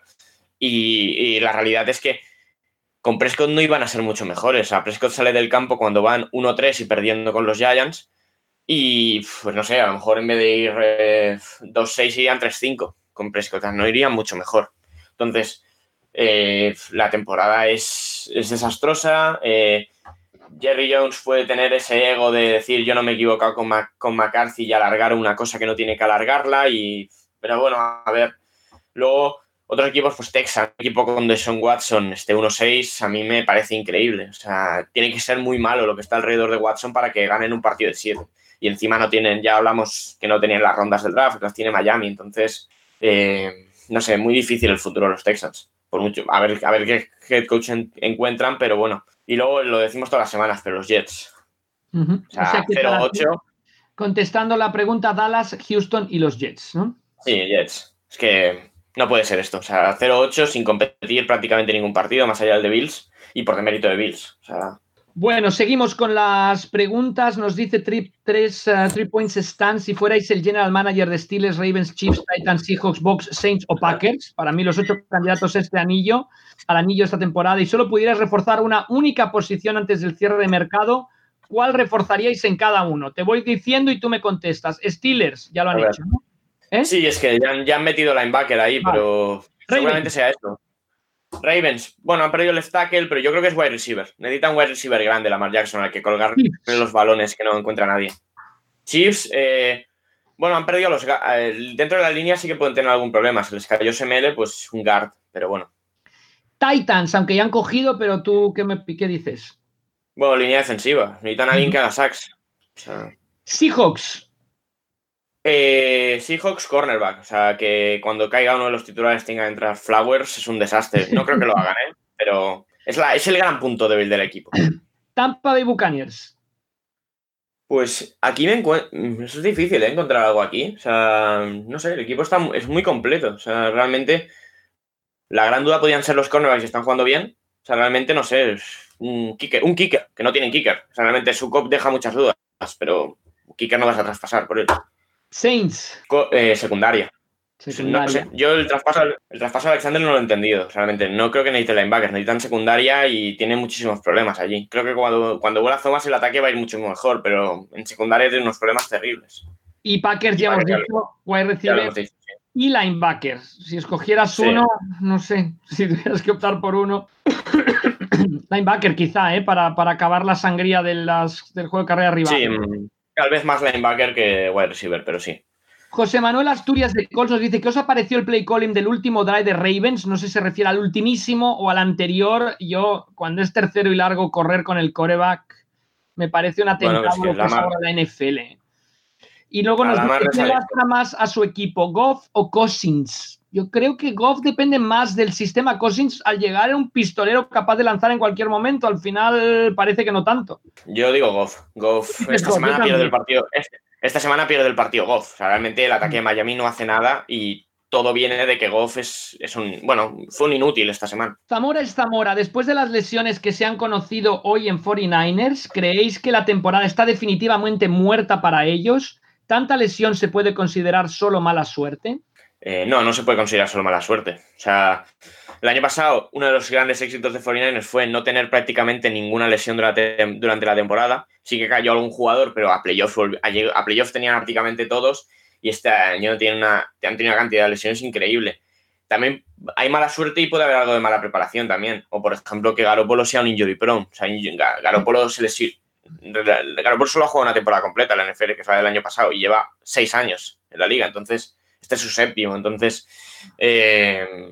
sí, que siempre las lesiones siempre sean en Filadelfia, Chargers y ahora 49ers. Hombre, año vale, pero cada año los mismos, ¿no? Y luego estábamos viendo el partido. Más allá de esto, a mí me da la sensación de que con todos, no sé si la temporada de 49ers hubiese sido tan buena. Shanahan tiene tengo yo más confianza en Flowers que Shanahan en, en Garoppolo. O sea, el partido de play calling de Shanahan con respecto a Garoppolo es muy, muy malo esta semana. Es una, bueno, falta... hay una estadística ahí escalofriante, que los 49ers son con diferencia el equipo que gana más yardas sus receptores después de recibir el pase. Sí, claro. Pero también son el equipo que menos distancia recorren los lanzamientos de su quarterback. Claro, es que la semana pasada ganaron sin un pase de 20 yardas. Es hacia atrás muchas veces, ¿no? Es curioso. Claro. Y claro, ya se ha visto que Seattle... En lo que tiene que ver con la línea de scrimmage va bien. El problema es cuando les lanzas a 20 yardas y fue un desastre. O sea, el partido, sí, muchas lesiones, pero Shanahan no estuvo nada bien. El suplente tirando downfield es que lo hace mejor para mí que Garoppolo, ¿eh? Pero bueno, ya está. Sí, pero ya vimos a Mullen contra los Eagles, pero bueno, es que realmente no tiene ningún quarterback fiable. Zamora también nos pregunta, viendo la NFC este, que el ganador de la división apunta que estará rondando el 50% de victorias, ¿hay algún antecedente de campeón de división que ha ido a playoff con balance negativo? Si es así, ¿alguno fue capaz de hacer algo en playoff? Pues mira, es curioso. Los tres peores equipos que se han clasificado a playoff, dos con balance negativo, uno con 50%, pero también muy, muy justo, son aquellos Seahawks del 2010, 7-9, y luego con aquel partidazo de Marshawn Lynch dejan fuera a los campeones, que eran los Saints, en su primer duelo de playoff, luego pierden. Luego los Carolina Panthers 2014, 7-8-1. O sea, que ese empate también les sirvió, como el de los Eagles quizá, pero ganaron el Wild Card Arizona aprovechándose de la lesión de Carson Palmer. Y luego esos dos con récord negativo, con 50%, probablemente los peores o con los que daban peores sensaciones, son los Broncos del 2011, que se clasifican gracias a que los Raiders pierden contra los Chargers el último partido, con Tim Tebow de quarterback, pero sin embargo le ganan en overtime el primer duelo de playoff a Pittsburgh, luego pierden en casa de los Patriots. Sí, en el partido de los Seahawks está el touchdown aquel de Marshawn Lynch rompiendo la caja. Aquel touchdown acaba en mini terremoto en Seattle. Ferran Alemán nos dice: buenas chicos, vistos los partidos y resultados de esta semana, estamos ante una temporada sin dos claros equipos candidatos a la Super Bowl, y si creéis cuáles son los dos, vamos a dejar esta respuesta para el Power Rankings, que seguro que lo vamos a tocar ahí. Gracias, Ferran. Pregunta Íñigo de Diego: ¿qué os parece Lamar Jackson? ¿Veis posible la mejora que se le pide en el pase? Me gustaría saber qué opina Juan Jiménez. La dejamos para Juan Jiménez también. Vamos ahora con Juan Car Sánchez. Hola, cuando un jugador está lesionado en el hamstring, tendón de la corva, ¿a qué se refiere? ¿A un tendón en concreto o a la zona entera, parte trasera de la pierna? Por otro lado, ¿sabéis ya qué escribe Case en sus apuntes? Bueno, es broma, no lo sabe ni él, muchas gracias. Tema hamstring. En la lista de lesionados, la NFL te pide que reportes una zona lesionada. No tienes que especificar exactamente la lesión. Entonces, hamstring es eso. La parte de los isquios, ¿no? En la liga de hockey y hielo solo ponen parte alta o parte baja de la pierna. Aquí es más conciso, pero no tanto para darle tantas pistas al rival. O sea, la zona lesionada y el porcentaje de posibilidades de jugar, ¿no? Que ya hemos dicho, probables que tiene el 75% de posibilidades de jugar, cuestionable el 50%, dudoso, doubtful, el 25% y out, que no va a jugar. En cuanto a lo de Gaze, está claro, es la lista de la compra. O sea, nos ha costado mucho entenderlo, pero seguro que es la lista de la compra, ¿no? Decían gente que si en el currículum, ya hablamos de esto, un tema. No lo sabemos, que apunta, pero bueno. Continúa. Con la llegada de Dunlop, nos dice Mr. Dom, con la llegada de Dunlap, los hijos son verdaderos contenders. Yo creo que lo eran antes, ¿no? Nacho, no sé qué opinas, pero yo creo que sí, ¿no? Sí, pero tenían problemas de parrash y con Dunlap bien. A ver, esta semana no han jugado ninguno de los que yo creo que son los tres mejores parrashers del equipo. Y mira, pues se consiguió presionar a base de blitz. A ver, porque luego el último cuarto, que van con 4 todo el rato, no tocan al quarterback. Entonces, habrá que ver. Yo creo que sí. O sea, a mí... el grupo será mejor o peor, pero nombres hay en ese grupo de parrashers. AVS Trujillo nos dice: ¿creen que Chicago necesite un cambio en el play call, ya que la ofensiva sigue sin funcionar? Ya son 2 años de lo mismo. Bueno, es curioso, ya lo ha mencionado Nacho. Pero Chicago es un equipo eminentemente defensivo, siempre lo ha sido, los monstruos del medio oeste, y por muchos cambios que hagan, por un head coach con características ofensivas, no hay manera, ¿eh? O sea, yo creo que Chicago lo que necesita es jugar a correr, tener un running back estilo Derek Henry, nieve, hielo y defensa, defensa, defensa. Sí, pero de bueno, momento, también La defensa también los tiene dentro. Si necesitan un cambio de ataque. Por supuesto que lo necesitan. Son un desastre en ataque los Bears. Pero necesitan jugadores. O sea, más allá de Allen Robinson, el resto del ataque es muy, muy malo. O sea, Jimmy Graham coge alguna, el rookie Colquemet también, pero es que, aparte, la línea ofensiva tienen ahí Fedi de guard. Es que Fedi ya se vio en Seattle. Es muy malo este tío. Entonces, no sé, tienen que reconstruir el ataque prácticamente por completo. Eduardo Lorda Cruz nos dice, hablando con un amigo del Washington Football Team, vimos que podían incluso ganar la división, sí. En el momento del draft, el líder de la división del NFC Este, ¿se le dará un pick alto por haber llegado a playoffs o se le dará un pick en función del récord que han obtenido en liga regular? Aquí el pick está directamente relacionado con el resultado final después de playoffs. Sí, entonces, sí, el que gane la división, desgraciadamente, no tendrá un pick muy bueno en playoffs o tendrá un pick peor que el equipo que se quede fuera de los playoffs con 16, por ejemplo, ¿no? Claro, sí, sí. Sí, el que gane esa división, si pierde en Wildcard, es el pick 19, no el 12, tal vez que tengan que tener. Pregunta de Jorge González. ¿Podéis explicar por qué el center y el quarterback marcan quién es el Mike antes de un snap? En principio todo el mundo sabe quién es el middle linebacker, ¿no? Gracias. Esta también se la vamos a traspasar a Juan Jiménez, que nos lo va a explicar muchísimo mejor. Además, seguro eludirá, y no me está escuchando de momento Juan Jiménez, a Peyton Manning, ya veréis. Ricardo Kauich nos dice, ¿podrían explicar un poco el tema de cuándo, y esto lo puedes hacer tú, Nacho, intercambian a un jugador, cambio de pick condicional? ¿A qué se refiere este término? Muchas gracias. Bueno, esto es en el, digamos, es como unas cláusulas. Lo típico que hay en el fútbol de si juega 20 partidos se paga 1 millón más. Pues aquí en los traspasos se pueden meter cláusulas, digamos. Los Saints, por ejemplo, han traspasado por Con Alexander por una quinta compensatoria. ¿Qué significa esto? Que una compensatoria condicional. ¿Qué significa esto? Que, por lo que dijeron ayer, eso está condicionado al tiempo de juego. Es decir, si Con Alexander lo que queda de temporada pasa, yo qué sé, el 70% de snaps, es una quinta. Si no, pasarás a una sexta, por ejemplo. O sea, depende de eso. En Gakwe también había. Si los Vikings llegan a playoffs, se convertía en una cuarta. Y si gana la Super, una tercera. Pues es lo mismo. Aquí pasa lo mismo. Bueno, vamos ahora ya con preguntas más de reglamento. Nos dice Jaime Alvarado, saludos y felicitaciones por el programa. Muchísimas gracias y gracias por la paciencia escuchándonos. Pregunta de reglamento para Rafa. Cuando los hinchas de los Saints celebrábamos la casi segura victoria con el fumble recuperado por DeMario Davis, vaya jugadón de DeMario Davis, entre paréntesis, nos encontramos de repente con un segundo y larga. ¿Por qué no fue fumble y cómo es la regla? Bueno, es muy curioso. Esto es absurdo, ¿eh? Bueno, sí, a ver, yo explico. El analista de Fox decía que, o sea, la regla es que en el fondo pitan forward progress, es decir, que el jugador que lleva la pelota ya no puede avanzar más. Pero espera, varias puntualizaciones. Y esto es lo que explicó el analista de la Fox, Pereira, ¿no? ¿Se apellida? Bueno, no sé cuál es Pereira, pero sí está. Pereira, ¿no? Tiene Pereira nombre, es uno de ellos. Tiene nombre del extremo derecho del Sporting de Portugal.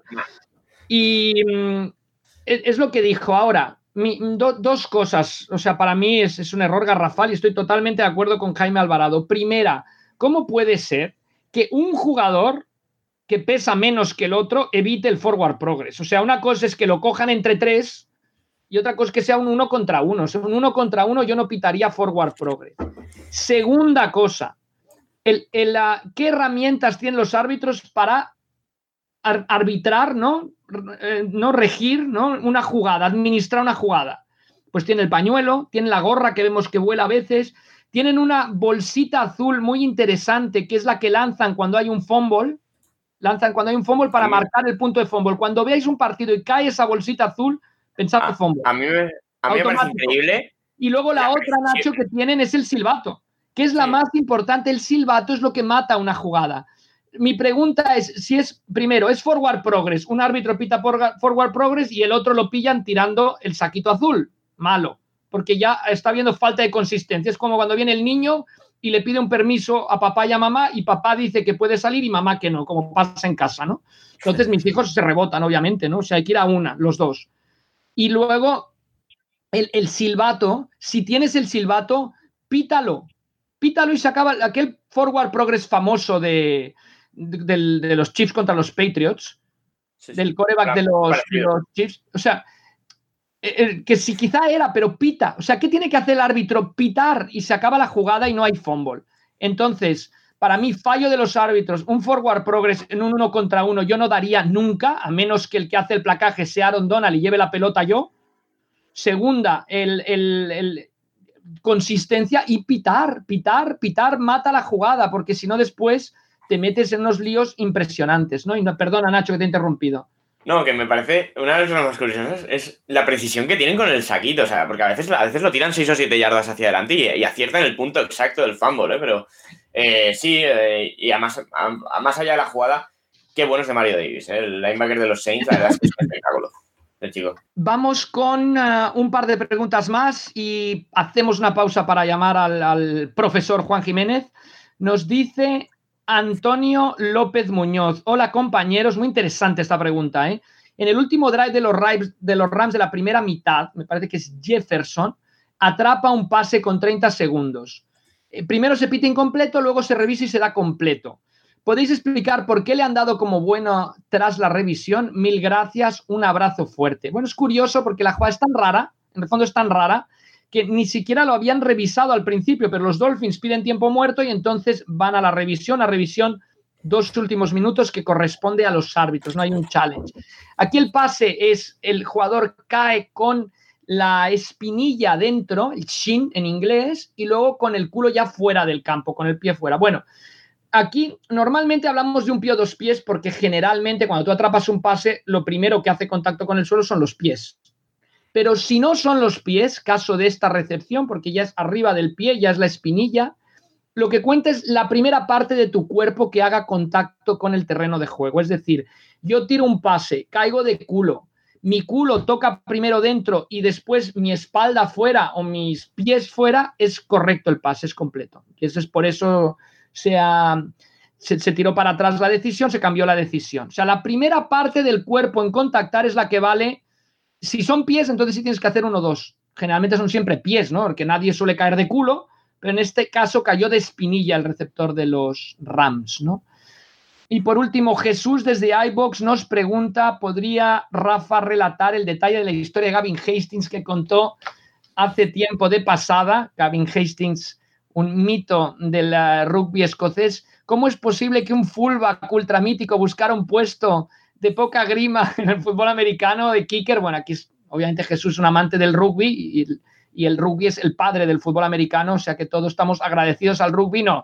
No te preocupes, Jesús, el caso es el siguiente. Gavin Hastings me parece que se retira del rugby en el 93 y ficha como kicker más, pues, como un tema de marketing y también para seguir activo en la comunidad deportiva de Escocia en el 96. De hecho, su equipo gana la World Bowl y Gavin Hastings termina con un número aceptable de extra points marcados cuando se chutaban de 20 yardas, 23 de 27 y 0 de 1 en intentos de field goal. Entonces ya hemos explicado que era una maniobra de marketing que Angoy, como era tan bueno, lo llevó más allá en Barcelona, pero generalmente era una figura legendaria del deporte local ya retirada que se hacía por regla únicamente los extra points y todos los field goals de menos de 25 yardas. Y esta es la respuesta. Y Nacho, pues me parece que hacemos una pausa. Las preguntas que hemos dejado pendientes las contestamos. Bueno, no es el último. No es el único caso, ¿eh? También hay un jugador de los Eagles ahora, que es Jordan Mailata, que era un jugador de rugby que decidió que quería ser left tackle después de ver la peli de Blindside, la de Michael Oher. Lo que pasa es que eso tiene otra explicación que un día le podemos dedicar aquí mucho tiempo porque es interesantísima, que es un programa de jugadores internacionales que desarrolló Alistair Kirkwood, del que salió F. Obada, del que han salido otros jugadores que se reúnen en Miami a entrenar en Florida, no sé si es en Miami, en Florida, a entrenar durante un espacio de tiempo. Se busca a los mejores atletas del mundo, se reúnen en Florida a entrenar juntos durante bastante tiempo, no sé, 2 o 3 semanas, y los 4 mejores van a pretemporada a una división de la NFL, aprovechando una excepción que tenía la NFL Europa.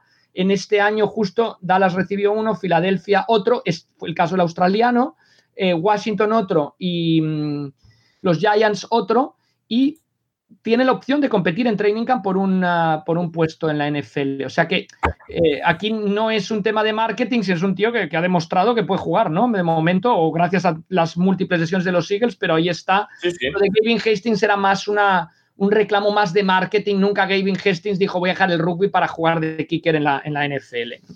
También hay casos de otra transferencia de deporte, el punter de los Seahawks, ¿no? Que jugaba Australian Roots Football, me parece. Sí, ¿no? Pero luego estuvo fútbol australiano, pero luego estuvo en la Universidad de Texas. Perfecto, pues dejamos de momento aquí, hacemos una brevísima pausa y vamos ahora sí con el profesor Juan Jiménez, que le hemos dicho a las 11, son las 11:16, bueno, solo nos hemos reenrollado 16 minutos de más. Ya pedimos disculpas avanzadas a Juan Jiménez. Recuerda que puedes escribirnos a nuestro Twitter, @elcapologist, para sugerirnos, preguntarnos lo que quieras cada semana.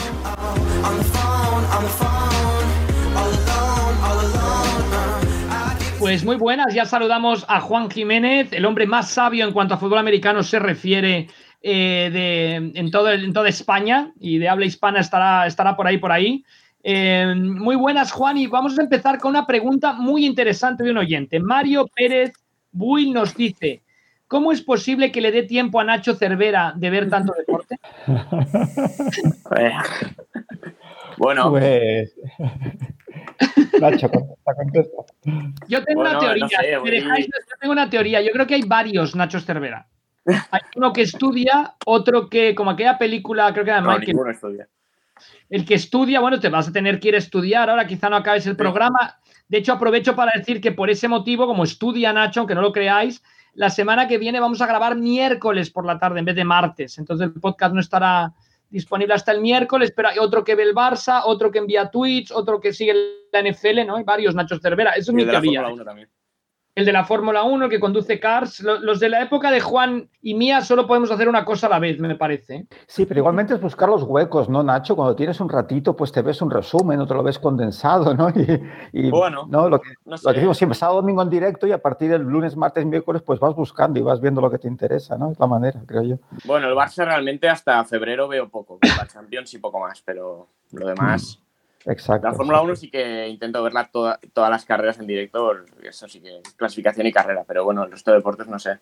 De Nacho, en un día normal se pueden leer tweets de Nacho hasta opinando de la liga alemana, o sea, de la Bundesliga. No. Sí.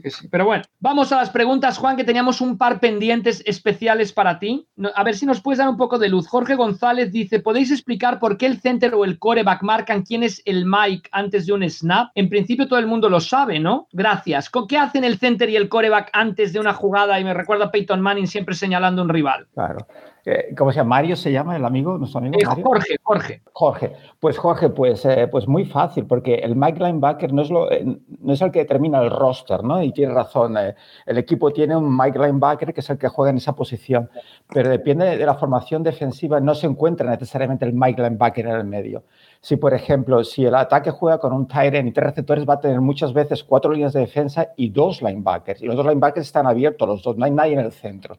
Realmente lo que indica el quarterback o el center, depende de que sea el responsable de asignar la protección, la protección de pase.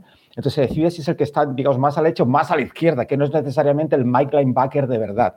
Por eso lo que se hace con el Mike es yo qué sé, 52, es asignar quien en teoría se le denomina Mike Linebacker para saber que la línea de ataque tiene a los 4 líneas defensivas más a ese jugador que ellos son responsables de pararle si entra a presionar al quarterback. ¿Qué es eso? No es la posición real, sino a qué jugador la línea de ataque es responsable de proteger. Perfecto, contestadísima. ¿Ves, Nacho? Hicimos bien en hacer pasapalabra para Juan. Y otro pasapalabra que hemos hecho, pero qué obligado, porque Íñigo de Diego nos dice: me gustaría saber qué opina Juan Jiménez. ¿Qué os parece Lamar Jackson? ¿Veis posible la mejora que se le pide en el juego de pase? Juan, tienes 3 minutos para contestar la respuesta. Una pregunta, no. La definición perfecta de meter el dedo en la llaga es la pregunta de nuestro amigo Íñigo a Juan Jiménez. Llevo con el tema desde la época de Michael Vick, o sea, es tremendo. Yo entiendo la pasión que sienten muchos aficionados por ese quarterback, ¿no? Que el 3rd y 10 va hacia atrás y no lo ve claro y corre y acaba, pues eso, marcando un touchdown de 40 yardas, ¿vale? Lo hablamos, me parece, en el primer podcast que me invitaste a participar. Yo comparo mucho el fútbol americano con el Madden, ¿no? Los videojuegos, ¿no? Y siempre he dicho que los jugadores tienen unas velocidades, ¿no? Y en college football hay de todo. Entonces, un quarterback corredor, Por ejemplo, como en su momento Vince Young, ¿os acordáis? Contra USC en la final aquella.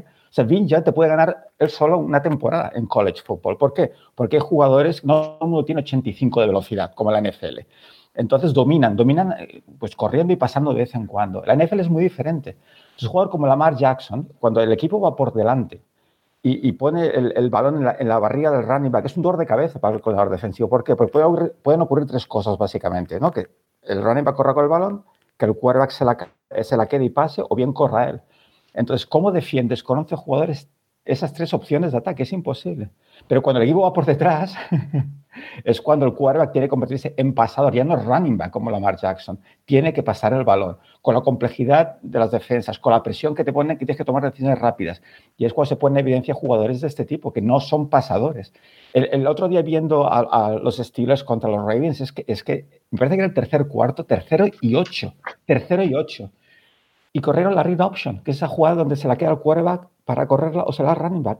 En tercero y ocho, en la NFL, cuando sabéis que tercero y uno, si es un poco largo, ese uno ya es down de pases. Los equipos van en empty para pasarla. O sea, y eso te indica, creo yo, que John Harbaugh tampoco cree en lo que tiene. Entonces, es el problema con Lamar Jackson. Es un atleta increíble, es un jugador único en sus características, pero te limita muchísimo, porque cuando hace pasar el balón es... Por eso su récord en playoffs, por eso su récord contra los Kansas City Chiefs, contra equipos que marcan un montón de puntos, porque cuando vas por detrás es que no tiene la capacidad de remontar pasando. Muchas gracias, Juan, ¿eh? Perfectamente explicado. Esperemos que la respuesta haya, bueno, ayudado a Íñigo a entender la situación o el tema de Lamar Jackson. Los Ravens siguen compitiendo y siguen siendo uno de los equipos altos en nuestros Power Rankings. Vamos al tema de la semana, los Power Rankings. Vamos a hacer el repaso como hicimos con entrenadores, como hicimos con quarterbacks, empezando de abajo hacia arriba.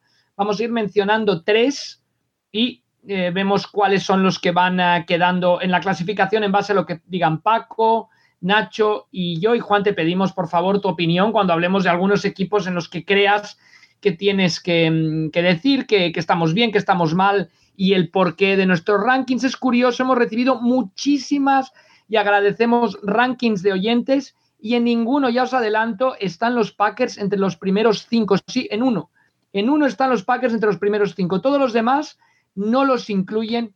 Ha afectado mucho esta bajada que hemos visto de los Packers en los últimos encuentros, esas derrotas contra Tampa Bay y contra Minnesota. Pero vamos ya con los Power Rankings. Empezamos con los 5 últimos, vamos. Paco Virués nos dice 32 los Jets, 31 Dallas, 30 los Giants, 29 Houston, 28 Jacksonville. Rafa Cervera, bueno. 32 los Jets, 31 los Jaguars, 30 Dallas, 29 Washington, 28 Houston. ¿Tú qué opinas, Nacho? Bueno, interesante. A ver si coincidimos mucho, pero bueno. Coincidimos en que los Jets sí que son el peor equipo. A ver, yo os digo los 5 peores para mí.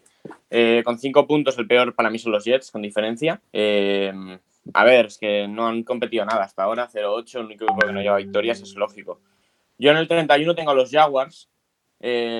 Jugaron bien las 2 primeras semanas y desde entonces han sido un desastre. Esta semana no va a jugar Minshew, además, que está lesionado con diferentes lesiones. Y a ver, va a jugar Jake Luton en 6ª ronda este año, como Minshew el año anterior, y a ver qué sale de aquí, pero no, yo no veo futuro en los Jaguars. El 30, con 3 puntos los Cowboys. La temporada está tirada. O sea, realmente no era tan bueno como parecía el equipo, y luego ya si se cae el quarterback y el head coach no aporta nada, pasa lo que pasa. Con 2 puntos Washington, creo que por talento pues el peor ataque de la liga. O sea, es Jacksonville y ellos, ahí, pero no tienen quarterback realmente. Kyle Allen no mejora en nada a Haskins, que ya es muy malo de por sí, y Alex Smith mejor que no juegue por el tema de la lesión. Entonces, realmente la temporada se les va a hacer larga. Tiene una línea defensiva muy buena, pero lo demás... Y luego con un punto los 28 son los Houston Texans. Lo he dicho antes cuando hablábamos de los peores equipos de hasta ahora o de lo más negativo. Tener un quarterback tan bueno y ganar un partido de 7 te deja ver que el resto del equipo tiene muchas carencias. Pues después de lo comentado, los resultados son los siguientes en el Power Ranking oficial del Capologist. Peor equipo, los Jets, número 32. No? Número 31, Dallas. Número 30, Jacksonville. Número 29, Washington. Número 28, Houston. Tanto Rafa como Nacho permiten a los Giants escaparse al segundo escalón de peores, por así decirlo. Algo que comentar, Juan, la temporada de Dallas desastrosa, ¿no? Bueno, ayer por la mañana vi en modo condensado el Eagles-Dallas y Eagles-Cowboys y tuve la profunda sensación al acabar de he perdido 38 minutos de mi vida. Esa fue la sensación. Desperdiciados, no volverán nunca y fue muy triste la sensación. Y además es que en el top 5 los Eagles están luchando para meterse, en mi opinión. Sí. O sea, es verdad, Nacho, es tremendo lo que está pasando también en Filadelfia. Está jugando bastante mal Carson Wentz. O sea, está siendo el héroe, está siendo el villano.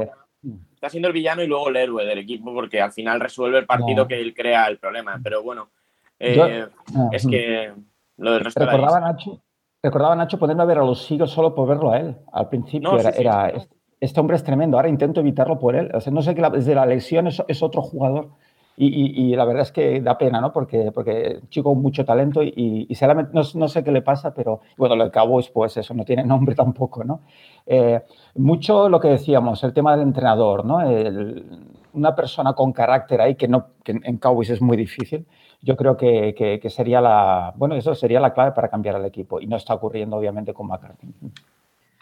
Pues vamos con el siguiente escalón, si os parece, que probablemente aparezcan los Eagles. ¿Puedes repetir los cinco que has dicho? ¿Cuáles son los cinco peores? Jets, número 32 Jets, número 31 Dallas, número 30 Jacksonville, número 29 Washington, número 28 Houston. ¿Quién le iba a decir a Jerry Jones que su equipo iba a ser penúltimo en los Power Rankings del Capologist en el Ecuador de la temporada? No creo que a Jerry Jones tampoco le preocupara mucho lo que dije el Capologist, pero bueno, estamos así. Vamos con el siguiente escalón. 5 puntos le da Paco Virués a los Giants, 4 a New England, 3 a Denver, 2 a Filadelfia y 1 a Atlanta. Rafa Cervera, 5 puntos a los Chargers, cuenta el entrenador, 4 a los Giants, 3 a Filadelfia, 2 a Cincinnati y 1 a New England. Nacho. Yo tengo 5 a Bengals. Bueno, esta semana han ganado un partido importante, pero las sensaciones no dejan de cambiar para mí. 4 a los Falcons. Han mejorado un poco después de Dan Quinn, pero siguen teniendo muchísimas carencias. Antes del partido de hoy tenía a los Giants bastante más abajo, pero creo que con esa defensa son un equipo al menos decente. O sea, siguen estando entre los, para mí, 8 peores, pero son decentes, con 3 puntos. Con 2 puntos los New England Patriots. O sea, antes he dicho lo de Washington y Jaguars con el tema del ataque. Los Patriots están a la misma altura en el tema del ataque. Cam Newton no está funcionando. Y la defensa el año pasado fue espectacular. Este año se ha quedado sin linebackers y pasa lo que pasa. Y luego con un punto... no los tenía tan abajo antes de esta semana, pero entre el partido que han tenido esta semana contra Seattle, las lesiones y la confianza de Shanahan en Garoppolo, para mí son los 49ers. Para mí los 49ers ahora mismo me cuesta verles ganando más de, 2 partidos de lo que queda de temporada, realmente. O sea, creo que van 4-4 y para mí es muy complicado que lleguen a... Se ha lesionado Kittle, Garoppolo la lesión, a ver, solamente si tiene tan poca confianza no será tan grave, pero... Para mí están aquí. Nacho, ¿cuántos tuvo Atlanta? Atlanta 4 puntos. Bengals 5, Falcons 4, Giants 3, Patriots 2 y 49ers 1. Bueno, para desempate el director del programa. Bueno, vamos a, ya que tenemos a Juan Jiménez, que desempate Juan Jiménez. En el número 27 para los Giants. New York Giants, número 27. Paco los ha machacado dándole los 5 puntos. Número 26, New England Patriots.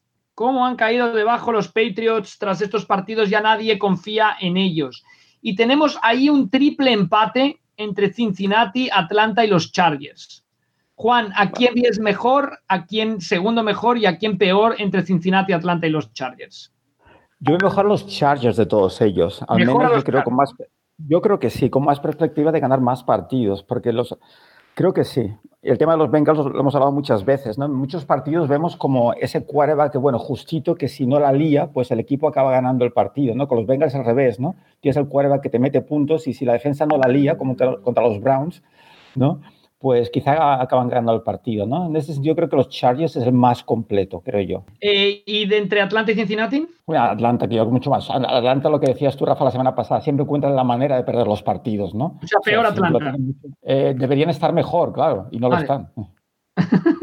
Vale, pues ahora vamos... Mejor récord, creo yo, Rafa, al final de la temporada, seguro que los Bengals deberían, vamos.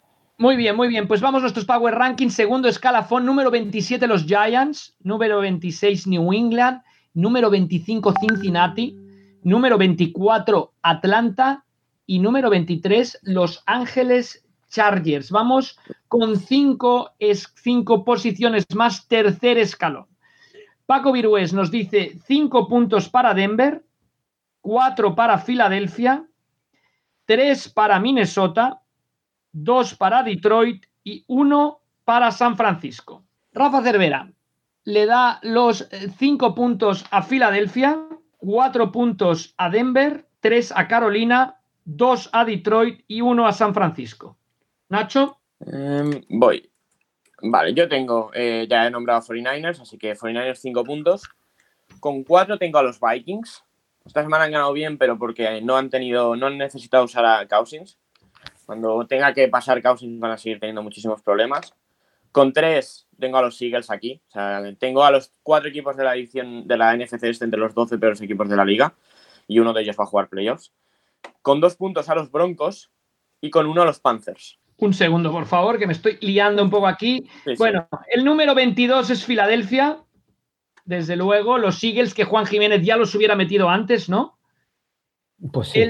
El número 21 es Denver y después tenemos a San Francisco en el número 20, Minnesota en el número 19 y vamos a ver aquí el número 18. Voy a ir de 4 en 4 ahora porque está costando mucho. A Detroit, ¿cuántos puntos le das, Nacho? Yo les he dado 1. Le has dado 1. Pues el número 18 son los Carolina Panthers. Tenemos 22 Filadelfia, 21 Denver, 20 San Francisco, 19 Minnesota, 18 Carolina. Vamos a ir con 5 más ahora, sí, me la voy a jugar con 5 más. Y luego ya a 4. Y luego ya iremos a 4. Ah, no, perdón. Ah, no, sí está San Francisco ya tal, Carolina, perfecto. Paco Virués nos dice, el número 17 le da... 5 puntos, Paco, a Miami, 4 puntos a Indianapolis, 3 a Cleveland, 2 puntos para Chicago y 1 para Las Vegas. Rafa Cervera le da a Detroit, Paco Virués, 5 a Detroit, 4 a Miami, 3 a Indianapolis, 2 a Cleveland y 1 a Chicago. Siento que Paco hace mucho mejor esto que yo de los puntos. Rafa Cervera. 5 puntos también para Detroit. Mike Patricia parece que ya va a saltar al sitio 17. 4 puntos para Chicago. 3 puntos para Cleveland. 2 puntos para los Rams. Y 1 punto para Miami. Nacho. Yo coincido con vosotros que el 17 son los Lions. Ya lo dije la semana pasada. El récord es a pesar del entrenador que tienen. Y bueno, Stafford esta semana ha cometido errores también, así que... luego, con 4 puntos tengo a los Browns. Me siguen dejando dudas, están aquí en la posición 16, media tabla de la liga, que ya, viendo los últimos años, ya parece mucho. Con 3 puntos a los Dolphins. Creo que van a pelear la posición, la división justamente el que tengo delante. A Bills los tengo con 2 puntos. El retroceso de los Bills en el último mes es muy curioso, ya lo hemos comentado antes, pero... tiene bastante mala pinta. Y con 1 punto a los Raiders. Pues vamos a ver cómo queda esto. Detroit es el número 17. Cleveland el número 16. Miami el número 15. Chicago el número 14, que Nacho ni siquiera lo había mencionado. No. Tenía el 12. Como número 13 nos queda Indianapolis. No, me parece curioso Indianapolis, ¿eh? Yo Indianapolis Sí, sí, yo Indianapolis, no sé. Yo lo tenía el octavo, Indianapolis, la verdad, creo que... Yo Indianapolis lo tenía el séptimo, Nacho.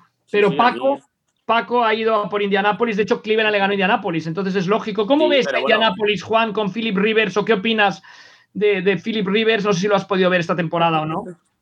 Sí, lo he visto en un par de partidos. Pues es el luchador nato, es líder. Ese hombre del vestuario es una pieza clave, siempre lo ha sido. Lo que pasa es que, bueno, irregular, ¿no? En los momentos importantes, que es lo que siempre ha sido Rivers, en mi opinión. Estaba pensando en el pack de equipos que estabas comentando. Es que son muy parecidos al sentido este, ¿no? Que la irregularidad, ¿no? Que no sabes por dónde van a caer, ¿no? Como los Browns, ¿no? Es tremendo, ¿no? O sea, supongo que los aficionados a estos equipos sufren mucho porque es que de repente se meten en playoffs como que quedan atrás del todo. Entonces, equipos muy irregulares, en mi opinión. Sí, tenemos muchos tweets de aficionados de los Browns con esa sensación. Vamos con el siguiente, nos dice, vamos con los últimos, ahora sí vamos de 4 en 4. Sí. Paco le da 4 puntos a Las Vegas, 3 puntos a Buffalo, 2 puntos a Green Bay y 1 punto a Arizona. Ya digo que Green Bay no está muy alto entre las perspectivas de la gente. Rafa Cervera le da 4 puntos a Las Vegas. No, perdón, 4 puntos a los Rams. Yo no leo ni los míos. 3 a Las Vegas, 2 a Buffalo y 1 a Green Bay. Wow, me sorprende lo de... A ver, Green Bay ha tenido dudas, pero de momento... No sé, yo los tenía en séptima posición y, bueno, van a caer ahora seguro, pero me parece curioso. Yo Juan, tenía... de Green Bay, nuestro buen amigo Chus, estará sufriendo también, ¿no? Muchísimo, sobre todo por la defensa, me decía, ¿no? Que no paran a nadie, ¿no? En principio era el problema de receptores, no tener receptores sanos, a la defensa tampoco. Tener a Rodgers siempre, nunca sabes, ¿no? Con un quarterback así de los mejores de la liga te pueden siempre ganar esos partidos, ¿no? Que acaban tan ajustados, pero sí que desespera a veces, ¿no? Ese juego en defensa. Pues, bueno. Venga, Nacho. Sí, yo, bueno, ya los he nombrado antes, pero con 4 puntos a los Bills, 3 a Raiders, con 2 puntos a los Rams, que el récord de Rams hay que cogerlo con pinzas, porque 4 de sus victorias son contra los 4 equipos de la NFC este. Hay que ver ahora que empiezan a jugar contra rivales, sobre todo divisionales, a ver qué pasa, pero me deja más dudas, sobre todo el tema Goff. Y luego con 1 punto Titans. A mí Titans las últimas semanas lo tenía muy, muy arriba en el top 5, pero estos 2 últimos partidos con Steelers y Bengals me dejan muchas dudas. 4 a Buffalo. 3 a Raiders, 2 a Rams y 1 a Titans. Pues el número 12, Las Vegas. El número 11, Buffalo. El bajón tan grande de juego ha hecho que bajaran muchísimo nuestros rankings. El 10, los Rams. Y el 9, Green Bay, Nos van a quejar los aficionados de Green Bay y con razón, Al principio veíamos muy, muy bien, nos sorprendía mucho, ahora los vemos muy, muy mal. Quizá no es ni tanto ni tampoco, pero bueno, les daría para ganar la división, ser noveno en los Power Rankings. Como comentábamos, ninguno de nuestros seguidores los puso entre los primeros 5, solo uno. Jorge RMU23 Manager puso a Green Bay con el número 5. Vamos con el segundo escalafón ya de la lista, vamos con 4 más para ver los Power Rankings del 5 al 8. Paco Virués nos dice 5 puntos para Arizona. 4 puntos para Arizona. False start de Rafa Cervera. 3 puntos para Tennessee.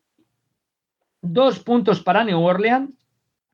Y 1 punto para Tampa Bay. Bueno, curioso. Rafa Cervera nos dice 4 puntos para Arizona.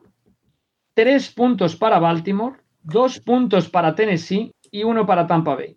¿Nacho? ¿Ves mejor a Seattle que a Tampa? Bueno. Por supuesto. Pero yo al principio de temporada dije Pittsburgh-Seattle.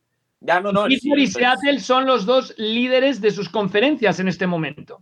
Sí, puede ser. Sí, vas bastante atinado de momento tú, la verdad. Yo dije Chiefs-Saints, que puede pasar. Bueno, Saints ya veremos, pero bueno, luego te pasa. Mira, llevan 4 victorias seguidas. A ver, yo tengo con 4 puntos a los Titans. Creo que, bueno, habrá que ver cómo evoluciona esto, pero ya lo he dicho, que dejan alguna duda. Con 3 a Carolina, a los Cardinals. Con 2 puntos a los New Orleans Saints. A ver cuándo vuelva Michael Thomas, que no sé, cada semana se alarga más el tema de la lesión, a ver si hay algún tema interno. Y con uno los Ravens. Compitieron muy bien, pero a ver el tema Lamar Jackson cuando tenga partidos contra equipos del mismo nivel. Esta semana juegan con los Colts y puede ser una buena prueba. Pero, y luego la lesión de Stanley me parece muy puñetera para este equipo, la verdad. Pues nos queda Arizona octavo, Tennessee con su bajón en las últimas semanas séptimo, y luego tenemos empate. New Orleans, ¿no? Y yo tengo, sí, New Orleans y Ravens. Los Ravens tienen 1 y 3, 4. Sí. Nosotros, Juan, New Orleans o Ravens, te toca desempatar. New Orleans favorito siempre sobre Ravens. Baltimore sexto, New Orleans quinto. Entonces, bueno, New Orleans se mete en el top 5. No te crees a Baltimore, Juan, por lo que comentaste antes. Perdona, Rafa, no crees que Baltimore pueda meterse en la élite, en el top 5, por lo que comentabas antes, ¿no? Sí, podría ser siempre y cuando lo que decíamos antes, no se metan partidos donde tengan que remontar. Ese es el tema de Baltimore. Baltimore, cuando va por delante, es imparable prácticamente. Pero siempre dependes de esa situación, ¿no? De evitar 3-0 y 10, 3-0 y 15, porque entonces tienes muchos problemas. Pues Paco Virués, de los que quedan, nos quedan Pittsburgh, Kansas City, Seattle y Tampa Bay. 4 puntos a Tampa Bay, 3 puntos para Seattle, 2 para Pittsburgh y 1 para Kansas City. Un segundo, Tampa Bay 4, Seattle 3, Pittsburgh 2, Kansas City 1. Rafa Cervera, igual, Tampa Bay 4... Kansas City 3, Seattle 2 y Pittsburgh, de momento, el mejor equipo de la competición, 1 punto. Nacho. Bueno, a mí, a mí me parece que, aparte, justo han llegado los 4 equipos que yo tenía en el top 4. A mí, antes de este partido con 49ers, me dejaba alguna duda más Seattle. Creo que el partido este es una gran mejora, en defensa sobre todo, y ojalá sigan rindiendo así. Además, faltaron 5 titulares en defensa de los que van a jugar esta semana con Buffalo, así que... No sé, ilusionante. Aparte, ves que falta para Rush y traspasan por un jugador como Dunlap, que más allá habrá que ver el nivel, pero bueno, es una mejora evidente. Así que, bueno, y ese ataque sigue siendo para mí el mejor de la liga. Con 3 puntos tengo a los Buccaneers. A ver, hoy han tenido un partido complicado, pero creo que los van sacando y esta semana para mí se juega la división. O sea, luego veremos en el piquen, pero... El partido de esta semana es clave para ver quién puede ganar esa división a futuro. En segunda posición tengo a los Chiefs, igual que tú. No tengo por delante a Chiefs de Steelers, a diferencia de Paco. No, yo en segunda tengo a tus Seahawks en segunda, ¿eh? Sí, no, ya. Pero bueno, no tienes delante de Steelers, que a diferencia de Paco, y para mí los Steelers son los mejores equipos. Para mí son el equipo más completo. Es verdad que esta semana en ataque la primera parte les cuesta un poco más, pero cuando necesitan... buscar ese pase, al final tiene a Big Ben y Big Ben es un seguro a la larga. Pues Tampa Bay queda 4 en el ranking, Seattle 3, Kansas City 2, Pittsburgh 1. Un aplauso a los Steelers, ¿eh? La élite del Capologist tiene a Pittsburgh 1, Kansas City 2, Seattle 3, Tampa Bay 4, New Orleans 5, 2 de la conferencia americana, 3 de la nacional. Y vamos ahora a la pregunta que nos hacía Ferran Alemán. ¿Veis 2 claros candidatos a la Super Bowl? Ferran nos dice que lo ve complicado, lo ve todo muy igualado. ¿Cuáles serían? ¿Qué opináis, Nacho y Juan? Yo no veo ningún candidato claro. O sea, es decir, puedo ver a Steelers, puedo ver a Chiefs, puedo incluso ver a Ravens en esa conferencia. Colts se acaban de encajar esas piezas que tienen. Yo veo muchos candidatos en las 2 conferencias, además. La otra sí que es verdad que a Buccaneers o Seahawks, incluso a Packers, los puedo ver por encima del resto, junto a Saints, pero está bien. O sea, no tener un... Parecía que este año iban a arrasar los Chiefs y van muy bien, pero tampoco me parece un equipo imbatible. Y los Steelers, tampoco me parecen imbatibles. No han perdido ningún partido, pero... no van a tener ningún partido exageradamente tranquilo y ahí, pues, igual que ha pasado con Seattle, pueden acabar perdiendo un partido como pasó con los Cardinals. Yo lo que le contestaría es que lo veo esto más interesante que nunca, sobre todo por el perfil de los equipos. O sea, si nos vamos a la nacional, tienes entre los que están arriba New Orleans, Tampa Bay, Seattle y Green Bay, que son 4 equipos con perfiles muy diferentes, que sus duelos tienen que ser interesantísimos. Green Bay ganó a New Orleans ganó a Tampa Bay, Tampa Bay ganó a Green Bay, o sea que ahí lo tenemos. Y en la americana igual tenemos ya varios contendientes. Tenemos Pittsburgh, Kansas City, por supuesto, pero también Baltimore, con permiso de Tennessee, de Indianapolis. Yo creo que esperamos, no sé, Juan, cómo lo veas, unos playoffs más apasionantes y más abiertos que nunca en la NFL, ¿eh? Sí, muy igualado y a mí lo que más me llama la atención, más creo, me hace creer, con perdón de la, es el tema de la consistencia, ¿no? Los equipos que son más consistentes, ya no espectaculares, ¿no? Porque estos equipos que a veces ganan fácil, después pierden, ¿no? Entonces, en ese sentido, bueno, lo que comentabais, ¿no? Chiefs, Steelers, ¿no? Seahawks, por supuesto, Bucks y los Saints, ¿no? Yo creo que son los equipos que más pueden estar ahí, pero sí que va a estar muy igualado, va a ser muy interesante el final de temporada de los playoffs. O sea, antes de los playoffs siempre decías New England y el que lo acompañaba en la americana, que podía ser Denver, podía ser Pittsburgh, tal. En la nacional estaba más abierto, pero siempre se llegaba a los playoffs con un favorito bastante claro. Y en cambio ahora puede pasar cualquier cosa, yo creo, en los playoffs. Veremos. Vamos a ver si se juega con público o no. Y el factor campo, que parece una manera, parece un cliché, pero ir a New Orleans, ir a Seattle o ir a Green Bay no es sencillo. En enero, además, a algunos de estos sitios cambia mucho la situación. O sea, a ver, bueno, vamos, queda muchísimo todavía. A repasar los rankings bastante unánime. Se han metido pocos equipos en el top 5. No ven sorpresas de momento nuestros oyentes. A mí siempre me cuestan los power rankings porque siempre pongo este por delante y digo, no, pero si este perdió con este otro. Y bueno, pero vamos con Serpico y Data. Está de acuerdo con Paco Virués. Kansas City, Pittsburgh, Tampa Bay, Seattle, Tennessee. Serpico y Data sigue creyendo en unos Titans que son un excelente equipo, sin lugar a dudas. Víctor Sueiras nos dice Pittsburgh, Kansas City, Seattle, Tampa Bay, Tennessee. Ahora va a aparecer Baltimore, Asturias Colts, que obviamente le gustan los Colts, pero que tampoco le desagradan los Ravens. Nos dice Kansas City, Tampa Bay segundo, Pittsburgh, Seattle, Baltimore. Mismos equipos, cambia el orden al principio. Víctor Sierra nos dice Pittsburgh, Kansas City, Tampa Bay, Seattle, Baltimore. David DB, fan de los Broncos. Seattle, Baltimore lo deje igual y lo mismo que Víctor Sierra. Pittsburgh, Kansas City, Tampa Bay, Seattle, Baltimore. DC de Kaiser, Kansas City, ojo, Raven segundo, Pittsburgh, Seattle, Tampa Bay. Didio, seguidor de los Bills, no los pone entre los 5 mejores y mete a los Saints en el 5.º puesto. Pittsburgh, Kansas City, Baltimore, Tampa Bay, New Orleans. New Orleans deja fuera Seattle. Third NFL, Kansas City, Seattle, Tampa Bay, Pittsburgh, 4.º.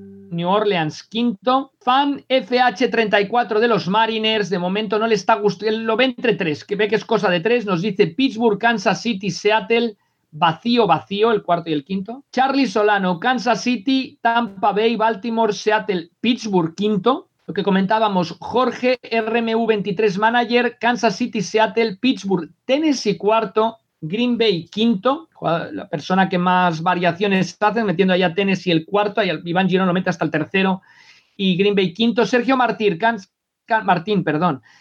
Martín, Kansas City, Pittsburgh, Baltimore, Seattle, Tampa Bay. Francisco Javier, Pittsburgh, Kansas City, Baltimore, Tennessee, Tampa Bay. Arturo Rodríguez, Kansas City, Pittsburgh, Nueva Orleans, Seattle, Tampa Bay. Mark J. Ferrer, Kansas City, Pittsburgh, Baltimore, Seattle, Tennessee. Iván Girona, Pittsburgh, Kansas City, Tennessee, Baltimore, Seattle, 5.º. Alberto TL16, Pittsburgh, Kansas City, Seattle, Tampa Bay, Baltimore. Y Ayoro 1980, Pittsburgh, Tampa Bay, 2.º, Kansas City, Seattle, Baltimore. Poco el consenso es Kansas City o Pittsburgh primero, Seattle o Tampa Bay, 3.º y 4.º, y después 5.º tenemos varios de Tennessee, varios de los Ravens. Nacho, ¿te parece, antes de que te tengas que ir a estudiar, que hagamos el piquem, aprovechando que está aquí Juan Jiménez? Sí. Partidos geniales, nos esperan en el NFL. Juan, este domingo estarás, me imagino, colgado del televisor, del ordenador, del móvil, de todo, como Nacho Cervera, Siempre. Nacho, ¿es capaz de poner 6 pantallas a la vez o cuántas? Yo no, yo ahora mismo me pongo el Game Pass y me pongo el Redson y un partido o 2 en el ordenador, como mucho. Bueno, solo el Redson más 2 partidos. No, como mucho. El Redson por primera vez me lo puse. Me puse el Redson por primera vez este fin de semana y me cuesta, no sé si es mi edad, pero me cuesta seguirlo todo a la vez. Bueno, Rafa, es un poco la sensación esta que decíamos, ¿no? El seguir 2 partidos a la vez, por ejemplo, Nacho, es difícil meterte, ¿no? Estás ahí, el equipo como está jugando, es tercero, la última vez que hicieron 3rd y 2 fue carrera y miras a la otra pantalla y te has confundido de equipo. Me cuesta muchísimo. Además, ves la red zone, ya es que vamos, Rafa, yo no creo que es un tema de edad, es un tema de sentido común, ¿sabes? No das abasto. Si no eres Nacho, no das abasto para tanta cosa. Es un programa increíble el red zone, la verdad. En otros deportes lo hacen y no queda tan bien, no te acabas enterando de todo, pero aquí sí. Está muy bien. Muy bien producido, sin lugar a dudas. Nacho, como vas ahora creo que con el móvil, acércate lo más que puedas, ¿eh? Y grita lo más que puedas. Sí. A ver, pues sí, después de una semana con muchísimas sorpresas, como bueno, victoria de Bengals, victoria de Vikings contra Packers, que dijimos que no iba a pasar, o la victoria de Dolphins contra los Rams. Bueno, yo he hecho 8 esta semana, 8 de 14, pero bueno, ¿tú, Rafa? Bueno, yo voy a decir solo que pillé la sorpresa de los Dolphins, ya está, no voy a decir nada más. ¿Y el resto? Ah, ya está, puntos, ya está. Y la de los Giants no estuvo mal tirada tampoco, ¿eh? Sí, pero bueno, acabó ganando Buccaneers igualmente, aunque si hubiese sido por el handicap hubiéramos perdido. Bueno, esta semana hay que ver el partido el jueves, ha dado positivo Jay Dillon, pero a ver, si no hay más positivos en Packers se acabará jugando.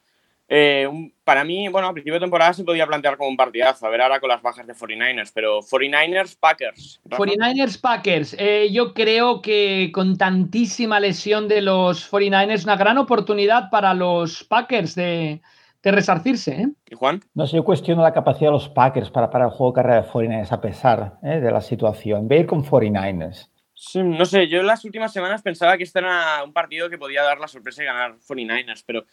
Es que la semana pasada hablamos del tema de si juega Jamal Adams, los Seahawks serán capaces de parar al ataque terrestre de 49ers y dio igual. O sea, 49ers no pudo correr nada en el partido y no sé, a ver, hay que ver. Si consiguen correr, puede ganar 49ers, pero es que luego ya vimos a Mullen cuando jugó contra los Eagles, que prácticamente les regaló el partido y yo creo que lo acabará sacando Packers, pero... Era uno de esos partidos que con algún jugador más sano podían acabar perdiendo. Yo gana Packers. Yo creo, Juan, no sé, buscando un poco la previa del partido, más que porque el pick'em nos sirve también de previa a la jornada, que los Packers tendrán que meter, vamos, a 11 tíos en la línea, por así decirlo, ¿no? O sea, al tener los problemas de quarterback ahora los 49ers, sobre todo meter suficientes hombres en la línea para no dejarlos correr, ¿no? Sí, bueno, sí. Oye, sí. Perdona, Nacho, dígate. No, bueno. Que iba esta semana básicamente Seattle acabó dominándoles a base de blitzes todo el rato, uno tras otro, entonces a ver cómo lo plantea esta semana Packers. Claro, iba a estar la clave, ¿no? Garoppolo, ¿sabéis si iba a jugar Garoppolo? No, Garoppolo tiene para bastante tiempo, a lo mejor no vuelve a jugar. Está fuera ya definitivamente, ¿no? Sí, vale, vuelve en diciembre, pero... Vale, pues entonces cambio el pick porque me acuerdo que al final del partido no jugó, pero leí que no parecía nada serio y bueno, no había. Pues entonces cambio el pick, chicos, será Packers, claro, obviamente, pero lo veo muy difícil que los 49ers puedan llevarse el partido entonces. Pero que está claro que tiene que subir la defensa de los Packers, ¿eh? O sea, tienen que apretar la línea, no... Sí, pero además, claro, sí, claro, no sé cuál es la situación, ¿quién va a jugar de quarterback en Foreign en este partido? Mullens. Bueno, el otro día jugó Mullens, cuando se lesionó Garoppolo entró Mullens y yo creo que va a jugar con Mullens de entrada, que fue el que la lió contra los... Sí, la pregunta no es mala, porque Bézar también lo ha utilizado en alguna ocasión, ¿eh? Entonces, claro, el blitz y la presión para parar la carrera y presionar al quarterback que comete error, pues está ahí, ¿eh? Va a ser eso, Rafa, lo que decías tú, ¿eh? La clave de meter todo el mundo en la caja y forzar al pase, ¿no? El uno contra uno en el perímetro, sin duda. O sea, y ahí los Packers van a llevar. De verdad que los Packers tienen que ser eminentemente descarados en defensa de este partido, ¿eh? Pero vamos, sin dudarlo, ¿eh? Sí, totalmente. Sí. Porque aparte no sé si va a jugar Divo Samuel en el receptor, porque en 49ers, más allá de Ayuk, en el juego de pase van un poquito cojos ahora que se ha lesionado Kittel. Entonces, sí, yo creo que Packers, pero bueno, va a ser interesante el partido, ¿eh? Ya el domingo a las 7. A ver este partido. Falcons-Broncos. Falcons-Broncos. Yo creo que Atlanta está en una buena dinámica, juegue en casa y se lleve ese partido, ¿eh? Juan. Sí, creo que también, ¿no? Falcons ha perdido muchos partidos que no deben haber perdido. Yo creo que seguirán la dinámica positiva que están ahora. Voy con Falcons también. Sí, otro partido interesante. Dos equipos que van con récord perdedor, pero... no sé, yo voy a apostar por Falcons, pero muchísimas dudas, ¿eh? Habrá que verlo. Pues Bueno, uno de los partidos que a mí me preocupaba más de la temporada de los Seahawks, pero bueno, habrá que ver el nivel de Bills. Bills en casa contra los Seattle Seahawks. Curioso, porque los Seahawks aquí es donde necesitarían recuperar a Carson, correr, les está costando mucho a los Bills detener la carrera. Yo creo que los Seahawks tienen que apretar en defensa, como hicieron contra los 49ers, mandar blitz, etcétera. Y yo creo que si lo hacen y pueden correr el balón, se llevan el partido. Pero un resultado muy incierto, a priori para mí los Bills... No podemos, tienen calidad, no podemos olvidarnos de ellos. No son favoritos los Seahawks, pero por muy poco margen. Sí, va a depender de Bills, ¿no? A ver qué Bills se presenta al partido, ¿no? Pero esa irregularidad, no sé, me inquieta. Yo voy con Seahawks. Importante apuntar, Nacho, que los Seahawks en sus desplazamientos a la costa este, el desplazamiento más largo de la NFL, le han ido muy bien en las dos últimas temporadas, ¿eh? Sí. Bueno, habrá que ver. Parece que Carson podría llegar este domingo, pero el que sobre todo va a jugar ya, que esta semana estuvo enfermo y por eso no acabo de jugar, fue Adams. Y yo lo veo a ver, Adams es que estás fichando a Adams en mitad de noviembre, a principios de noviembre, entonces yo sí, creo que ganará Seattle, pero bueno, va a ser un buen partido. A las 7 de la tarde, que no me gusta nada jugar hasta ahora, pero bueno. Bien. Después también, buen partido a las 7 de la tarde. También Titans Bears, espectacular partido, ¿eh? Sí. Yo creo que Tennessee tiene que ganar y los Bears les está costando mucho en ataque. Como decíamos que los Titans tienen que perder un partido, no tienen que ganarle el rival, no van a perder un partido, no creo que se lo dejen con la defensa de los Bears. Yo creo que Tennessee volverá a la dinámica ganadora. Sí, de acuerdo. Después de la bofetada, ¿no?, que le dieron los Bengals, yo creo que volverán a hacer los Titans que hemos visto todas estas jornadas atrás. Y que los Titans, Juan, sufren contraataques explosivos, pero los Bears no tienen un ataque explosivo. No, para nada, empezando por la posición de quarterback, ¿no?, que no ayuda. Pues no sé, yo creo que por ir un poco diferente voy por Chicago. Creo que, no sé, Chicago siempre va a ser partido a última posesión y a ver, no sé, creo que Allen Robinson puede hacer un buen partido. Y más allá de ello, pues a ver si Montgomery y el juego de carrera hace algo en los Bears, pero bueno, yo lo he puesto por Bears. Hay partidos muy, muy igualados, sobre todo la ronda de las 7. Este es otro, aunque sea de dos equipos también con récord perdedor, pero Vikings-Lions. Pues es ahora nunca para los Vikings. Se han vuelto a ganar, todavía entran en alguna quiniela a pesar de traspasar un defensive end, que yo creo que ni se lo creían ellos que iban a entrar en la quiniela, o sea que... Yo creo que es ahora o nunca casi para los dos equipos, ¿eh? Es un partido clave para ver si se pueden mantener en la pugna o no. O sea que yo creo que los Vikings van a ganar su segundo partido seguido por primera vez esta temporada. Todos los equipos tremendamente irregulares. Es que no sabes por dónde tirar. Yo voy a ir con Lions, Rafa, Nacho. Muy bien, perfecto. Tú eres Stafford, ¿eh? Stafford o Cousins, Stafford, ¿no, Juan? Voy a Stafford, sí. Sí, claramente. Yo también voy a ir por Lions. Creo que van a estar ahí rondando el 50% y estos partidos los tienen que sacar si quieren hacer algo más. Pero bueno, yo creo que sí. Va a ser un partido interesante. Si Lions consigue poner el partido en manos de Cousins, creo que pueden acabar ganando. Otro partidazo también a la ronda de las 7. Dos equipos que van 5-2.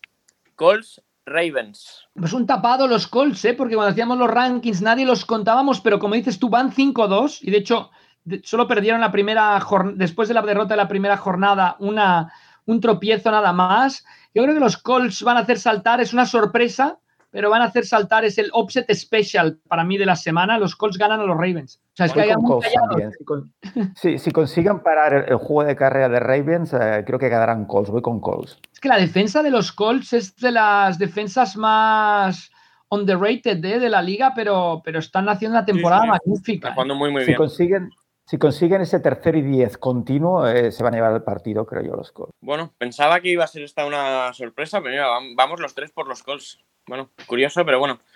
A ver este partido. Será tal vez el más interesante de las 7. A ver, nuestro buen amigo José Manuel de Asturias Colts tendrá el corazón partido, ¿eh? Sí. Luego, también a las 7. Bueno, Kansas City Chiefs contra los Carolina Panthers. Pues yo creo que aquí no hay ningún tipo. Los Panthers ya... Vuelven a Caffrey. Han cogido su nivel y te digo, no con Teddy Bridgewater lo pude seguir bien esta semana y no está en la élite ni mucho menos. O sea que yo creo que ganarán los Chiefs. Fácil. Sí, sería una sorpresa, ¿no?, que no ganaran. Te doy 2 touchdowns en este, Nacho, ¿eh? Dos. Para que veáis que a riesgo te doy 2 touchdowns. Puede ser. Los Chiefs de más de 13. Puede ser. Aunque vuelva McCaffrey, tal vez no es el partido en el que vaya a brillar más. Hay que verlo. Yo sí, también creo que van a ganar los Chiefs. Después, también a las 7. Yo creo que es el duelo por ver quién es el rival de los Eagles en esta división. Washington contra los Giants. Pues yo creo que ganan los Giants y fácil, ¿eh? Pero bueno, vamos a ver qué ocurre. Pero Giants fácil, digo yo. Yo creo que van a ganar los Giants un quarterback a 0, creo. Que es la situación. Sí, a ver los turnovers que pueda regalar Jones en el partido. Que sigue con estos problemas que ya hablamos. Washington tiene buena defensa, ¿eh? No, sí, los equipos también, con buena defensa pueden quedar 6-3 perfectamente, ¿eh? Sí, sin ningún problema. Yo creo que ganan los Giants también. Me fío más del equipo en general. O sea, tal vez la línea ofensiva de Washington pueda golpear mucho a Jones, pero en líneas generales Giants es mejor equipo. Y habrá que verlo. O sea, son dos equipos que van 2 victorias y 1. O sea, no sé, muy poca cosa aquí. También otro partido por todo lo alto. 2 equipos que van 1-6 entre ellos. Jaguars, Texans, sin Gardner Minshew en los Jaguars. Muchísimo más explosivos los Texans, ¿eh? También te doy un touchdown en este. ¿Cuándo? Sí, vamos con Texans, ¿no? No que me entusiasme el pick, pero mejor que Jaguars, sí, la verdad. Pues sí. Yo también. Texans, es que, a ver... Jaguars llevan 6 derrotas seguidas y es que están jugando de esa manera. Entonces, los Jaguars son tan malos como pensábamos a principio de temporada y pues esto. Por mucho no han decepcionado.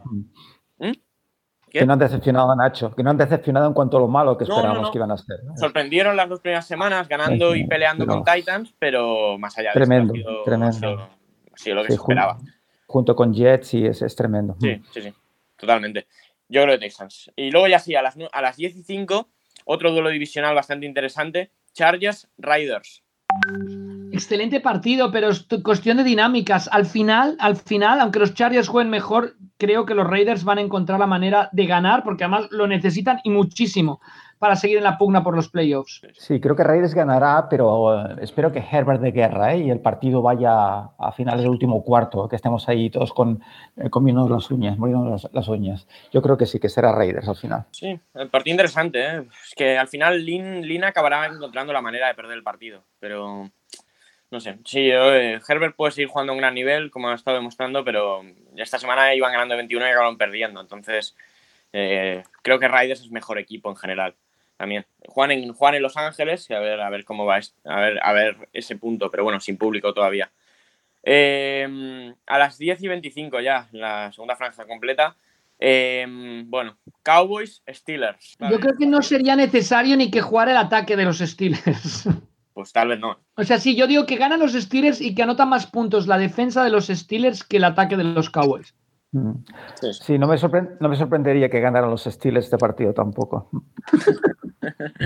No sé si jugará Dalton. O sea, no sé si ya habrá superado el protocolo de conmoción esta semana, pero bueno, salir de un protocolo de conmociones y encontrarte delante a TJ Watt, no sé si es la mejor semana de su vida.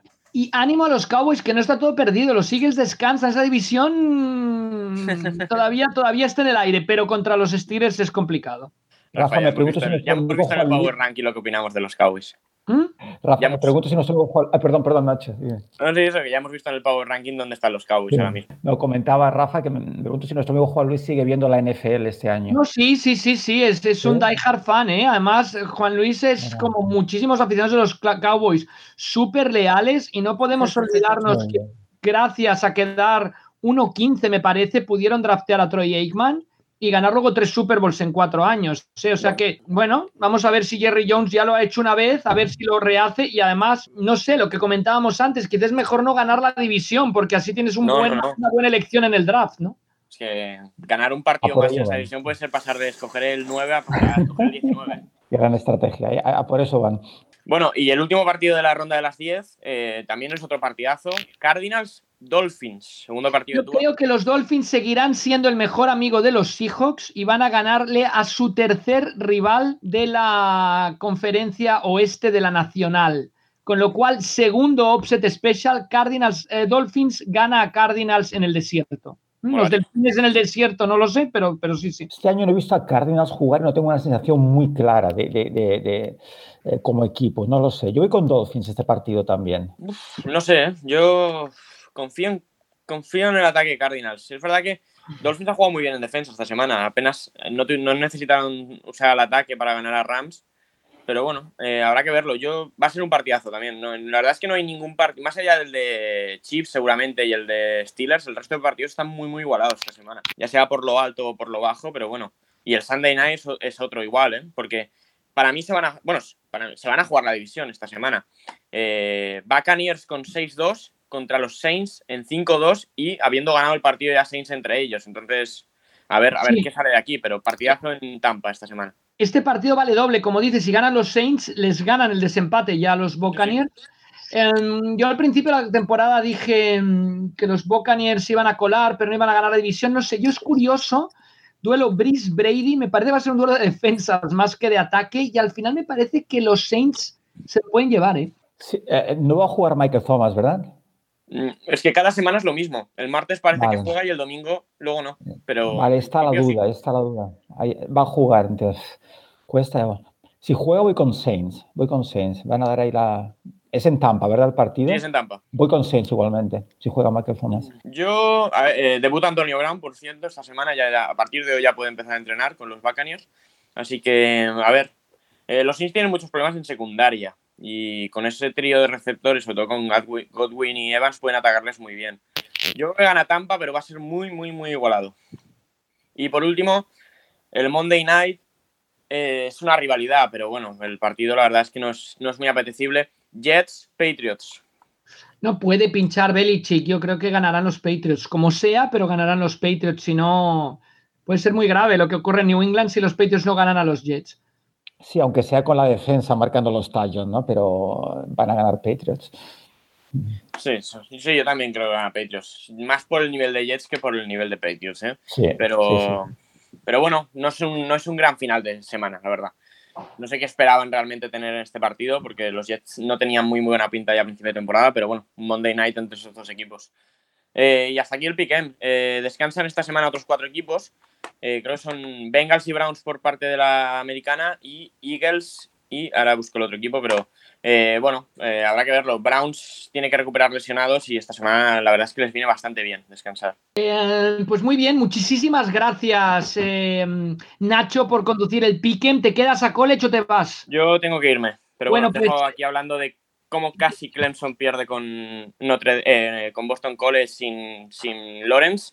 Y que el partido esta semana puede estar bastante más interesante, ¿eh? Viendo que se lo va a perder Lawrence contra Notre Dame. Bueno, Nacho, tengo una pregunta para ti como experto de college football, Rafa, si me permites. Perdón, por supuesto, Juan, perdón que estoy saltando yo. ¿Eh? No, sí. Yo que tengo una pregunta para nuestro experto Nacho en college football antes de marcharte, ¿vale? Quiero saber, que seas muy sincero, ¿sabes ya pronunciar el nombre del quarterback de Clemson que sustituye a Lawrence? DJ Uiagalelei. Muy bien, Nacho. Y el tercero es todavía más complicado. El tercer quarterback es todavía más complicado el nombre. Es increíble, ¿eh? Es tremendo. Estos hawaianos son tremendos. Muy, muy curiosos. Muy bien, Nacho, muy bien. Sí, aquí os dejo. Va a ser un partidazo contra Notre Dame. No creo que sea una paliza, ni mucho menos, ¿eh? Incluso puede perder Clemson. Pero bueno, os dejo. Ya os escucharé luego esta tarde. Perfecto, pues muchísimas gracias. Vamos a hacer una pequeña pausa y vamos con un... Aunque no tocaba esta semana, pero está todo tan interesante. Y aprovechando que está aquí el profesor Juan Jiménez, vamos con el Rincón del College.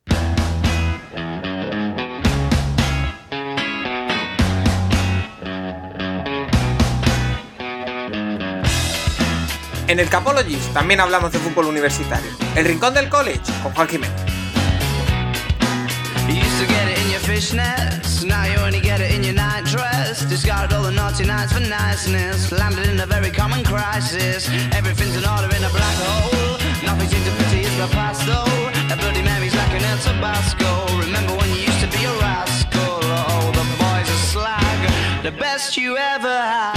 Pues es noviembre y desde luego vamos a abusar de la amabilidad de Juan Jiménez, pero es que el college football y noviembre son sinónimos de emociones a raudales, sin lugar a dudas, como las que vimos este fin de semana, Juan, Michigan vuelve a perder el partido clave. Cuando todo el mundo estaba, había un hype inmenso con Michigan, vuelven a caer.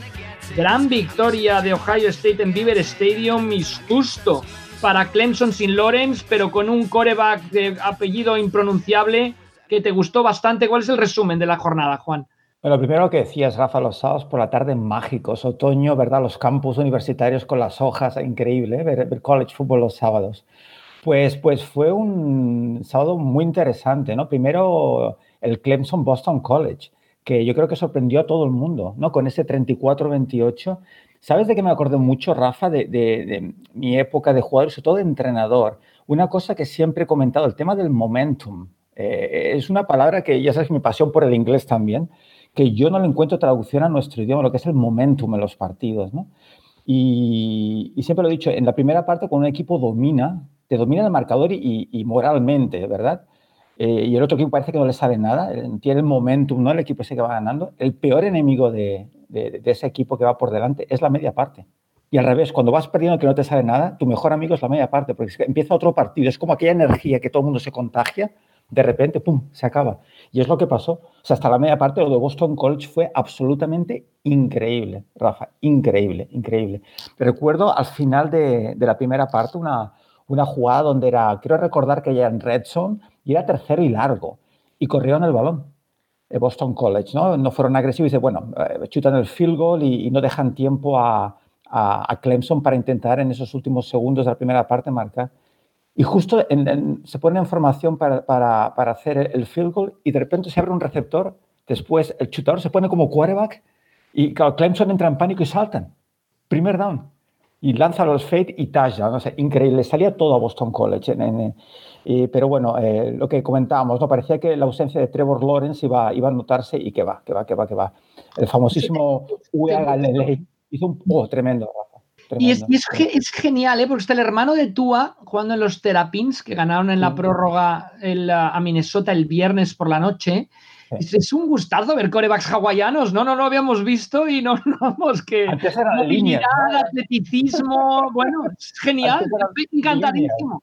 ¿Eh? Sí, esos deportistas de Zoom, ¿no? Y enormes, y me encantó. Yo pensaba que solo existían en Hawái líneas de defensa y jugadores de BYU, y ahora he visto que no, de verdad, lo digo en serio, es un gustazo, es un súper atletas, toma de decisión veloz, y sí, los de Boston College, porque yo, sabéis, mi debilidad por Boston College lo veía muy claro en la media parte, decía, ahora sí, y ahora no. Bueno, porque pasó que jugaron muy por encima de sus posibilidades, partidazo. Pero pues mantener eso en la segunda parte fue muy difícil. Pero lo que comentas es interesante. No hay deporte en que se hagan tantos ajustes ni que sea tan clave la media parte. Hablamos de Denver, ¿eh? De Denver en la NFL contra los Chargers, como en el fútbol americano, ¿eh? Sí, pero aparte los ajustes, que es clave, Rafa, estos grandes entrenadores que se sientan durante 10 minutos, ¿no? Y cambian lo que tenga que cambiar. Pero además que yo creo mucho es el tema de las energías. O sea, esto, todo el mundo que juega en deporte de equipo se lo sabe esto. Que se entra una dinámica que eres imparable o que no te sale nada. Y eso la media parte lo cambia muchísimas veces. Y es lo que pasó. Pero además la calidad de Clemson es obvia, ¿no? Perdón que te interrumpa porque eres protagonista. Yo no estuve en el partido porque iban a hacer mi hija María y no hice el viaje a Londres. Cuando los Dragons protagonizaron de la mano de John Kidd la cuarta jornada del 97, la remontada más grande en la historia de la World League of American Football. Y dijo Jordi Fargas, en una entrevista que le hicieron hace poco Guillem Bistué, dice que te diga, Rafa, lo que dijo John Kidd en el vestuario. Increíble. John Kidd reunió a todos los jugadores de los Dragons, perdió creo que de 24 puntos, de 23, bueno, y les dijo, Dios me ha dicho que vamos a ganar este partido. Y no sabemos, o sea, dudamos si se lo había dicho o no, pero... Sus compañeros lo creyeron y los Dragons ganaron en la segunda mitad, ¿no? Quieres hablar de cambio de momentum, un pase a Marco Martos que se escapa para un touchdown de 97 yardas y de pronto era otro encuentro. Pues así pasó un poco, no igual, con el tema de Clemson y Boston College, ¿no? No, pero es un gran ejemplo de... Yo en mi vida he vivido una cosa así, es que aquello fue... Me acuerdo con Dick Curl que estábamos arriba y bajamos a la media parte y el silencio era abismal al principio, abismal, no se oía nada. Los entrenadores no hablaron en ningún momento, jamás. Nunca había visto un partido donde los entrenadores no hicieran ajustes. No se dijo nada. Fue John Kidna y otros jugadores que hablaron. Y al empezar la segunda parte, empezamos a remontar y es que recuerdo perfectamente, Rafa, la imagen de mirar la banda de los London Monarchs. No reaccionaban, nadie hablaba. y ganando por 14 puntos, pero no existía nadie decía nada. O sea, habían entrado, no lo entendía, la diferencia tan abismal de actitud. Y por eso digo, es como un contagio de energías que, y fue absoluto. Y es lo que digo, ese día descubrí realmente que era el momentum famoso, ¿no? Y cómo cambia de un equipo a otro y como que parece casi imposible poder cambiarlo.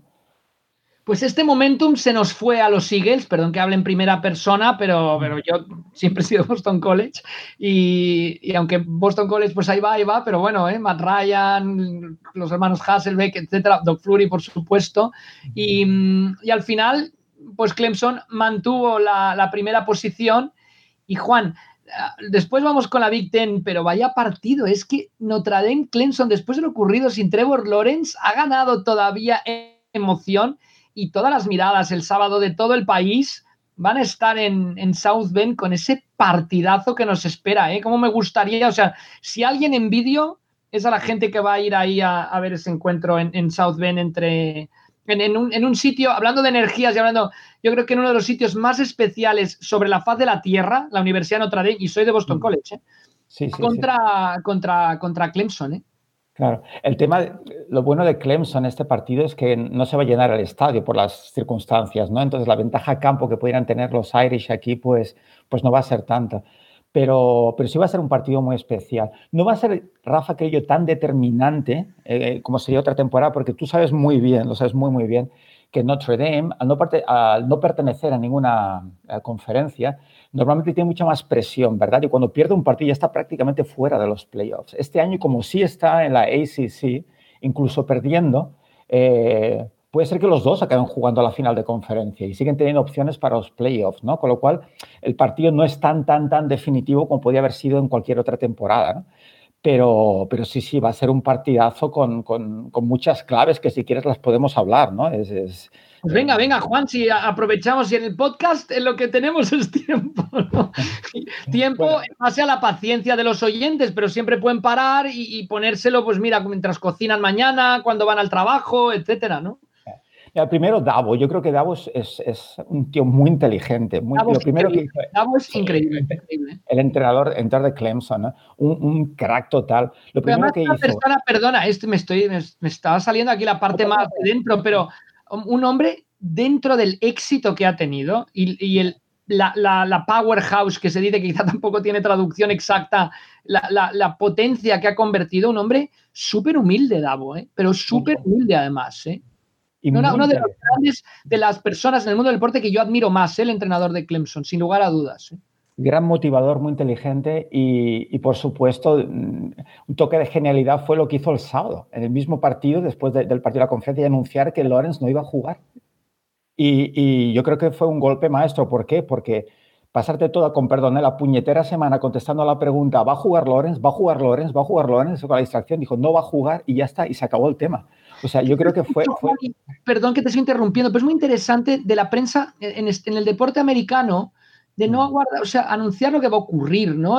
Ahora tenemos, yo qué sé, jugadores del Ajax que no han viajado y no acaban de dar la lista de quién tiene COVID, quién no. Hombre, dilo y ya está, no pasa nada. No sé. Yo creo que en este caso es incluso, Rafa, para quitar la presión y la distracción que puede significar que juegue o no Lawrence, que decía que no va a llegar porque aparte de todo el protocolo y todo eso, tiene, bueno, el último que es la prueba está el cardio que tiene que hacer, ¿no? Imagino que es verdad que no jugará, pero es que yo creo que es más que nada de esto, ¿vale? Para que lo dejen de agobiar y que al equipo dejen de preguntarle por el tema, ¿eh? Yo creo que fue un movimiento estratégico clave que a mí personalmente me gustó mucho. Y después, Rafa, ya entrando más a lo que es el partido, pues bueno, ¿no? La baja de Lawrence podría ser, ¿no? Pues cierta ventaja para Notre Dame, pero como comentamos, ¿no? El Uiaga Lelei jugó un partidazo increíble. Me encanta cómo lanza el balón en el centro del terreno de juego, Rafa. Que ves eso, Lawrence, es algo que no lo hemos visto tanto. Lawrence más del pase más profundo, de las screen passes. No lo digo en detrimento de Lawrence, digo que no lo hemos visto tanto en ese juego. Y se le ve con una seguridad tremenda. ¿Cuál puede ser el problema de Uiaga Lelei? Pues la falta de experiencia. Entonces, en eso yo creo que clave Notre Dame para poder llevarse el partido tiene que poner presión. Hay un concepto muy claro para todos los apasionantes de la estrategia del fútbol americano, ¿no? Como somos nosotros, Rafa, de... Cuando un quarterback llega a la línea de scrimmage, lo primero que tiene que ver es cuántos safeties hay, o sea, cuántos jugadores profundos hay en defensa. Entonces, normalmente la defensa se va a presentar con uno o con dos. Si hay dos jugadores, Rafa, tú puedes correr el balón. Y es muy fácil. Si nos hacemos la imagen de una formación ofensiva, 5 líneas de ataque, 4 receptores abiertos, running back y quarterback. Obviamente tienes a 4 defensivos que cubren a esos 4 receptores. 2 jugadores profundos, son 6. Quedan 5 en el medio. 3 líneas, 2 linebackers, 4 líneas o lo que sea. 5 líneas de ataque contra 5 defensores. Puedes correr el balón. Es 5 contra 5, puedes correr el balón. Entonces, ¿qué pasa? Con un equipo contra Clemson, con un running back como Etienne, ¿qué tienes que hacer? Bajar ese safety a la zona de linebackers para tener un jugador más para parar la carrera. Además, lo que vas a hacer también es, vas a saturar el centro del terreno del juego con esas rutas cruzadas en el juego de pase. Entonces, ¿qué pasa? La teoría de la manta. Si tiras la manta hacia el ataque, ¿qué pasa? Que tienes el pase vertical, tienes el 1 contra 1 en las bandas. Entonces, el juego de pase, ese pase, el 1 contra 1 en la banda contra los cornerbacks de Notre Dame va a ser la clave del partido, creo yo. Entonces, poner esa presión, jugarte en el blitz y ver, eso sí, la poca experiencia de Ugalele, yo creo que puede ser la única opción para que Notre Dame llegue el partido. Vamos a ver qué ocurre. Mencionabas a Travis Etienne, batió el récord del corredor que más yardas ha sumado por vía terrestre en la historia de la conferencia. Impresionante. Tener un receptor como él es brutal. Loren, de hecho, Rafa, ¿no? Y nos olvidamos de que de esto, que Davo ha hecho un equipo increíble con recorrido, además, como hemos visto con Ugalele, de ascendencia samoana, siempre decimos hawaianos porque suelen pasar por Hawái, pero tanto ascendencia como la de Tua, como la del hermano de Tua, son samoanas, por favor. Sí. Bueno, simplemente dejarlo. Perdón. Claro, porque alguien dice, uy, estos. Bueno, la jornada, volviendo a la jornada para atrás, Michigan, Juan, ¿qué pasa con Harbaugh? No hay manera, siempre pierde los partidos que tiene que ganar, por así decirlo, ¿no? Sí, desde que entró, ¿verdad? Desde que Harbaugh volvió a su alma mater, ¿no? Su equipo a Michigan, es que no consigue. ¿Recuerdas, Rafa, cuando estaba en Stanford, 4 temporadas, ¿no? Pasó de 4 victorias a 12 con Andrew Luck, ¿te acuerdas? Sí, perfectamente. Y siempre ha sido un entrenador de gran prestigio que mete a sus equipos arriba, pero le ha faltado el último paso siempre en Michigan, ¿no? Sí, pasó a los 49ers, ¿no? 13 victorias, 11 victorias. La última fue más flojita, ¿no? Un 8-8 con San Francisco. Sí, de que no como un solar también, porque quería ganar, ¿no? Pero bueno... No sé si estás de acuerdo, ¿no? Pero decían que el problema de Harbaugh es el carácter, un carácter muy peculiar, ¿no? Y tú no puedes tratar igual a los jugadores de NFL que a los chavales en college, ¿no? Es muy diferente. Dicen que son las razones por las que al final acabó saltando de la NFL. Sí, yo creo que es una derrota dolorosísima contra Michigan State, ¿eh? Uf. Sí. Además, después del entusiasmo, ¿no?, de la semana pasada, y digo entusiasmo porque hay universidades, Rafa, como seas del equipo que seas, ¿no? Pero Michigan, Texas, Notre Dame, tienen que estar arriba porque es college football, tienen que estar arriba. Y Michigan hace mucho tiempo que no está entre la élite y es lo que sabe realmente mal por el college football, ¿no? Porque además tú sabes que quizá el partido más grande de toda la temporada siempre es el Michigan-Ohio State. Es el partido. Y Michigan no es rival para Ohio State de hace muchos años. Y tú lo sabes que durante muchísimos años, tanto si Michigan como Ohio State no estaban arriba, si ganaba ese partido les salvaba la temporada. Porque es el partido. Y Michigan es que no le va a plantar cara a Ohio State. Y da pena. No, yo creo ahí, es una opinión personal, que con el tema de Harbaugh hay muchos jugadores que a la hora del recruiting, dicen, no, mejor con este no. No sé, ¿eh? Lo que decíamos del trato, no lo sé, pero sí que obviamente ha configurado una universidad respetable, que ganan, que siempre están arriba, pero no ha podido competir en los últimos años con un Alabama, con un Clemson o como la misma LSU, la campaña pasada o esto, ¿no? Que no ha podido. Otro duelo muy interesante, Juan, nos espera, sin lugar a dudas.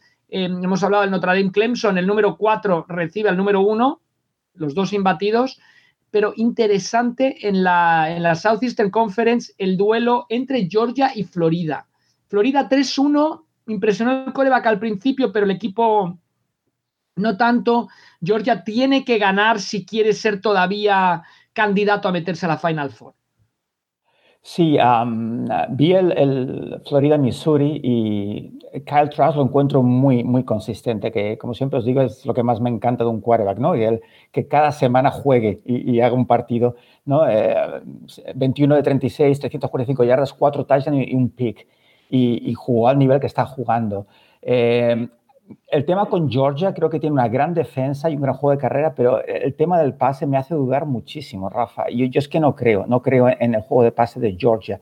Es donde creo que Florida podría, quizá, con esa defensa, pues, llevarse el partido. Sí, se juega en Georgia el partido. Vamos a ver qué ocurre. Bueno, ojo, es sorpresa, puede ser personal, sorpresa. Podría ser la sorpresa, Rafa. Sí. Debería ganar Georgia, pero... Georgia no lo veo. Para competir con es intentar ser el cuarto en discordia, ¿no? No. Yo veo los tres, Rafa. Veo a Ohio State, Alabama y Clemson como los claros tres que decíamos la semana pasada. A partir de ahí una lucha para la cuarta posición, incluidos los Fighting Irish también, que quizás sería... Georgia, ¿no? Notre Dame sería quizá ese cuarto candidato, ¿eh? No sé. Dentro de esta lucha es curioso porque no me parece que entren las quinielas, pero siempre hay la duda de la organización del NCAA, etcétera, en una conferencia mucho más, mucho menos nivel. Cincinnati va 5-0, está sexto en la nación. Si pierde Notre Dame se va a poner quinto y yo no digo que Cincinnati vaya a entrar ni mucho menos, pero quizá tengamos un debate abierto al final de noviembre como Cincinnati continúe ganando partidos. Pero bueno, está claro que es cosa de tres, Notre Dame, Alabama y Clemson, que Clemson tiene que demostrarlo sin Trevor Lawrence, pero con el jugador Uiagalelei o de apellido impronunciable. Y vamos a ver qué ocurre en South Bend este fin de semana. Y bueno, seguimos con la pasión, ¿no? Sin lugar a dudas, de los sábados con el college football. ¿Alguna cosa más, Juan, que comentar? Sí, el Penn State Ohio State, que fue un partidazo. Lo disfruté mucho. Una pena, dada la situación, porque, ¿sabes la famosa, el Whiteout Night, ¿no? Que llaman en Penn State. Es una preciosa. Eso es increíble. Eso si lo ves... y no se te pone la piel de gallina, es que estás muerto. Es tremendo. Invitamos a nuestros amigos oyentes, ¿no? que son apasionados como nosotros del tema del college football, fútbol americano, que busquen en YouTube el White Out, ¿no? de blanco, White Out Night, Penn State, porque es un partido que se juega, ¿verdad, Rafa? Por la noche, todos los aficionados van de blanco. Sí. Es tremendo, la ventaja que da eso al equipo de casa, pero esta semana no ha podido hacer y es la gran pena. Entonces, Rafa, pues Ohio State muy bien con Justin Fields. A Justin Fields, esto a Nacho ahora se va a poner muy contento cuando nos escuche. Ha mejorado muchísimo respecto al año pasado, porque las dudas que yo tenía con Fields no es su brazo ni su capacidad atlética, eran las decisiones bajo presión. Y me da la impresión que Ryan Day, el head coach, ¿no? Ha hecho un gran trabajo en ayudar a este chico a madurar en sus decisiones. Se le ve con mucho poise, ¿no? que dice en inglés, con mucha calma, con mucha tranquilidad. Y serio candidato para Heisman Trophy, con Etienne, que me encanta a mí, que te lo quería comentar, Rafa, que quizás es hora de que el Heisman Trophy, que es un trofeo de quarterbacks, básicamente, porque es la posición más importante, no importaría nada que se la llevara el quarterback de Clemson, pero bueno, que Fields muy sólido ahí. Y fue un partido que me gustó mucho, el Penn State, Ohio State. Me sorprendió Penn State porque pensaba que Ohio State empezó el partido, que en 3 jugadas ya se metieron en la end zone y marcaron Ohio State, y en nada estaban 14-0, pero lucharon y bueno, acabaron pues 25-38, pero que estuvieron casi siempre en el partido. O sea que gran esfuerzo de Penn State contra un Ohio State que con Clemson y Alabama, decíamos, pues son los que dominan la temporada este año.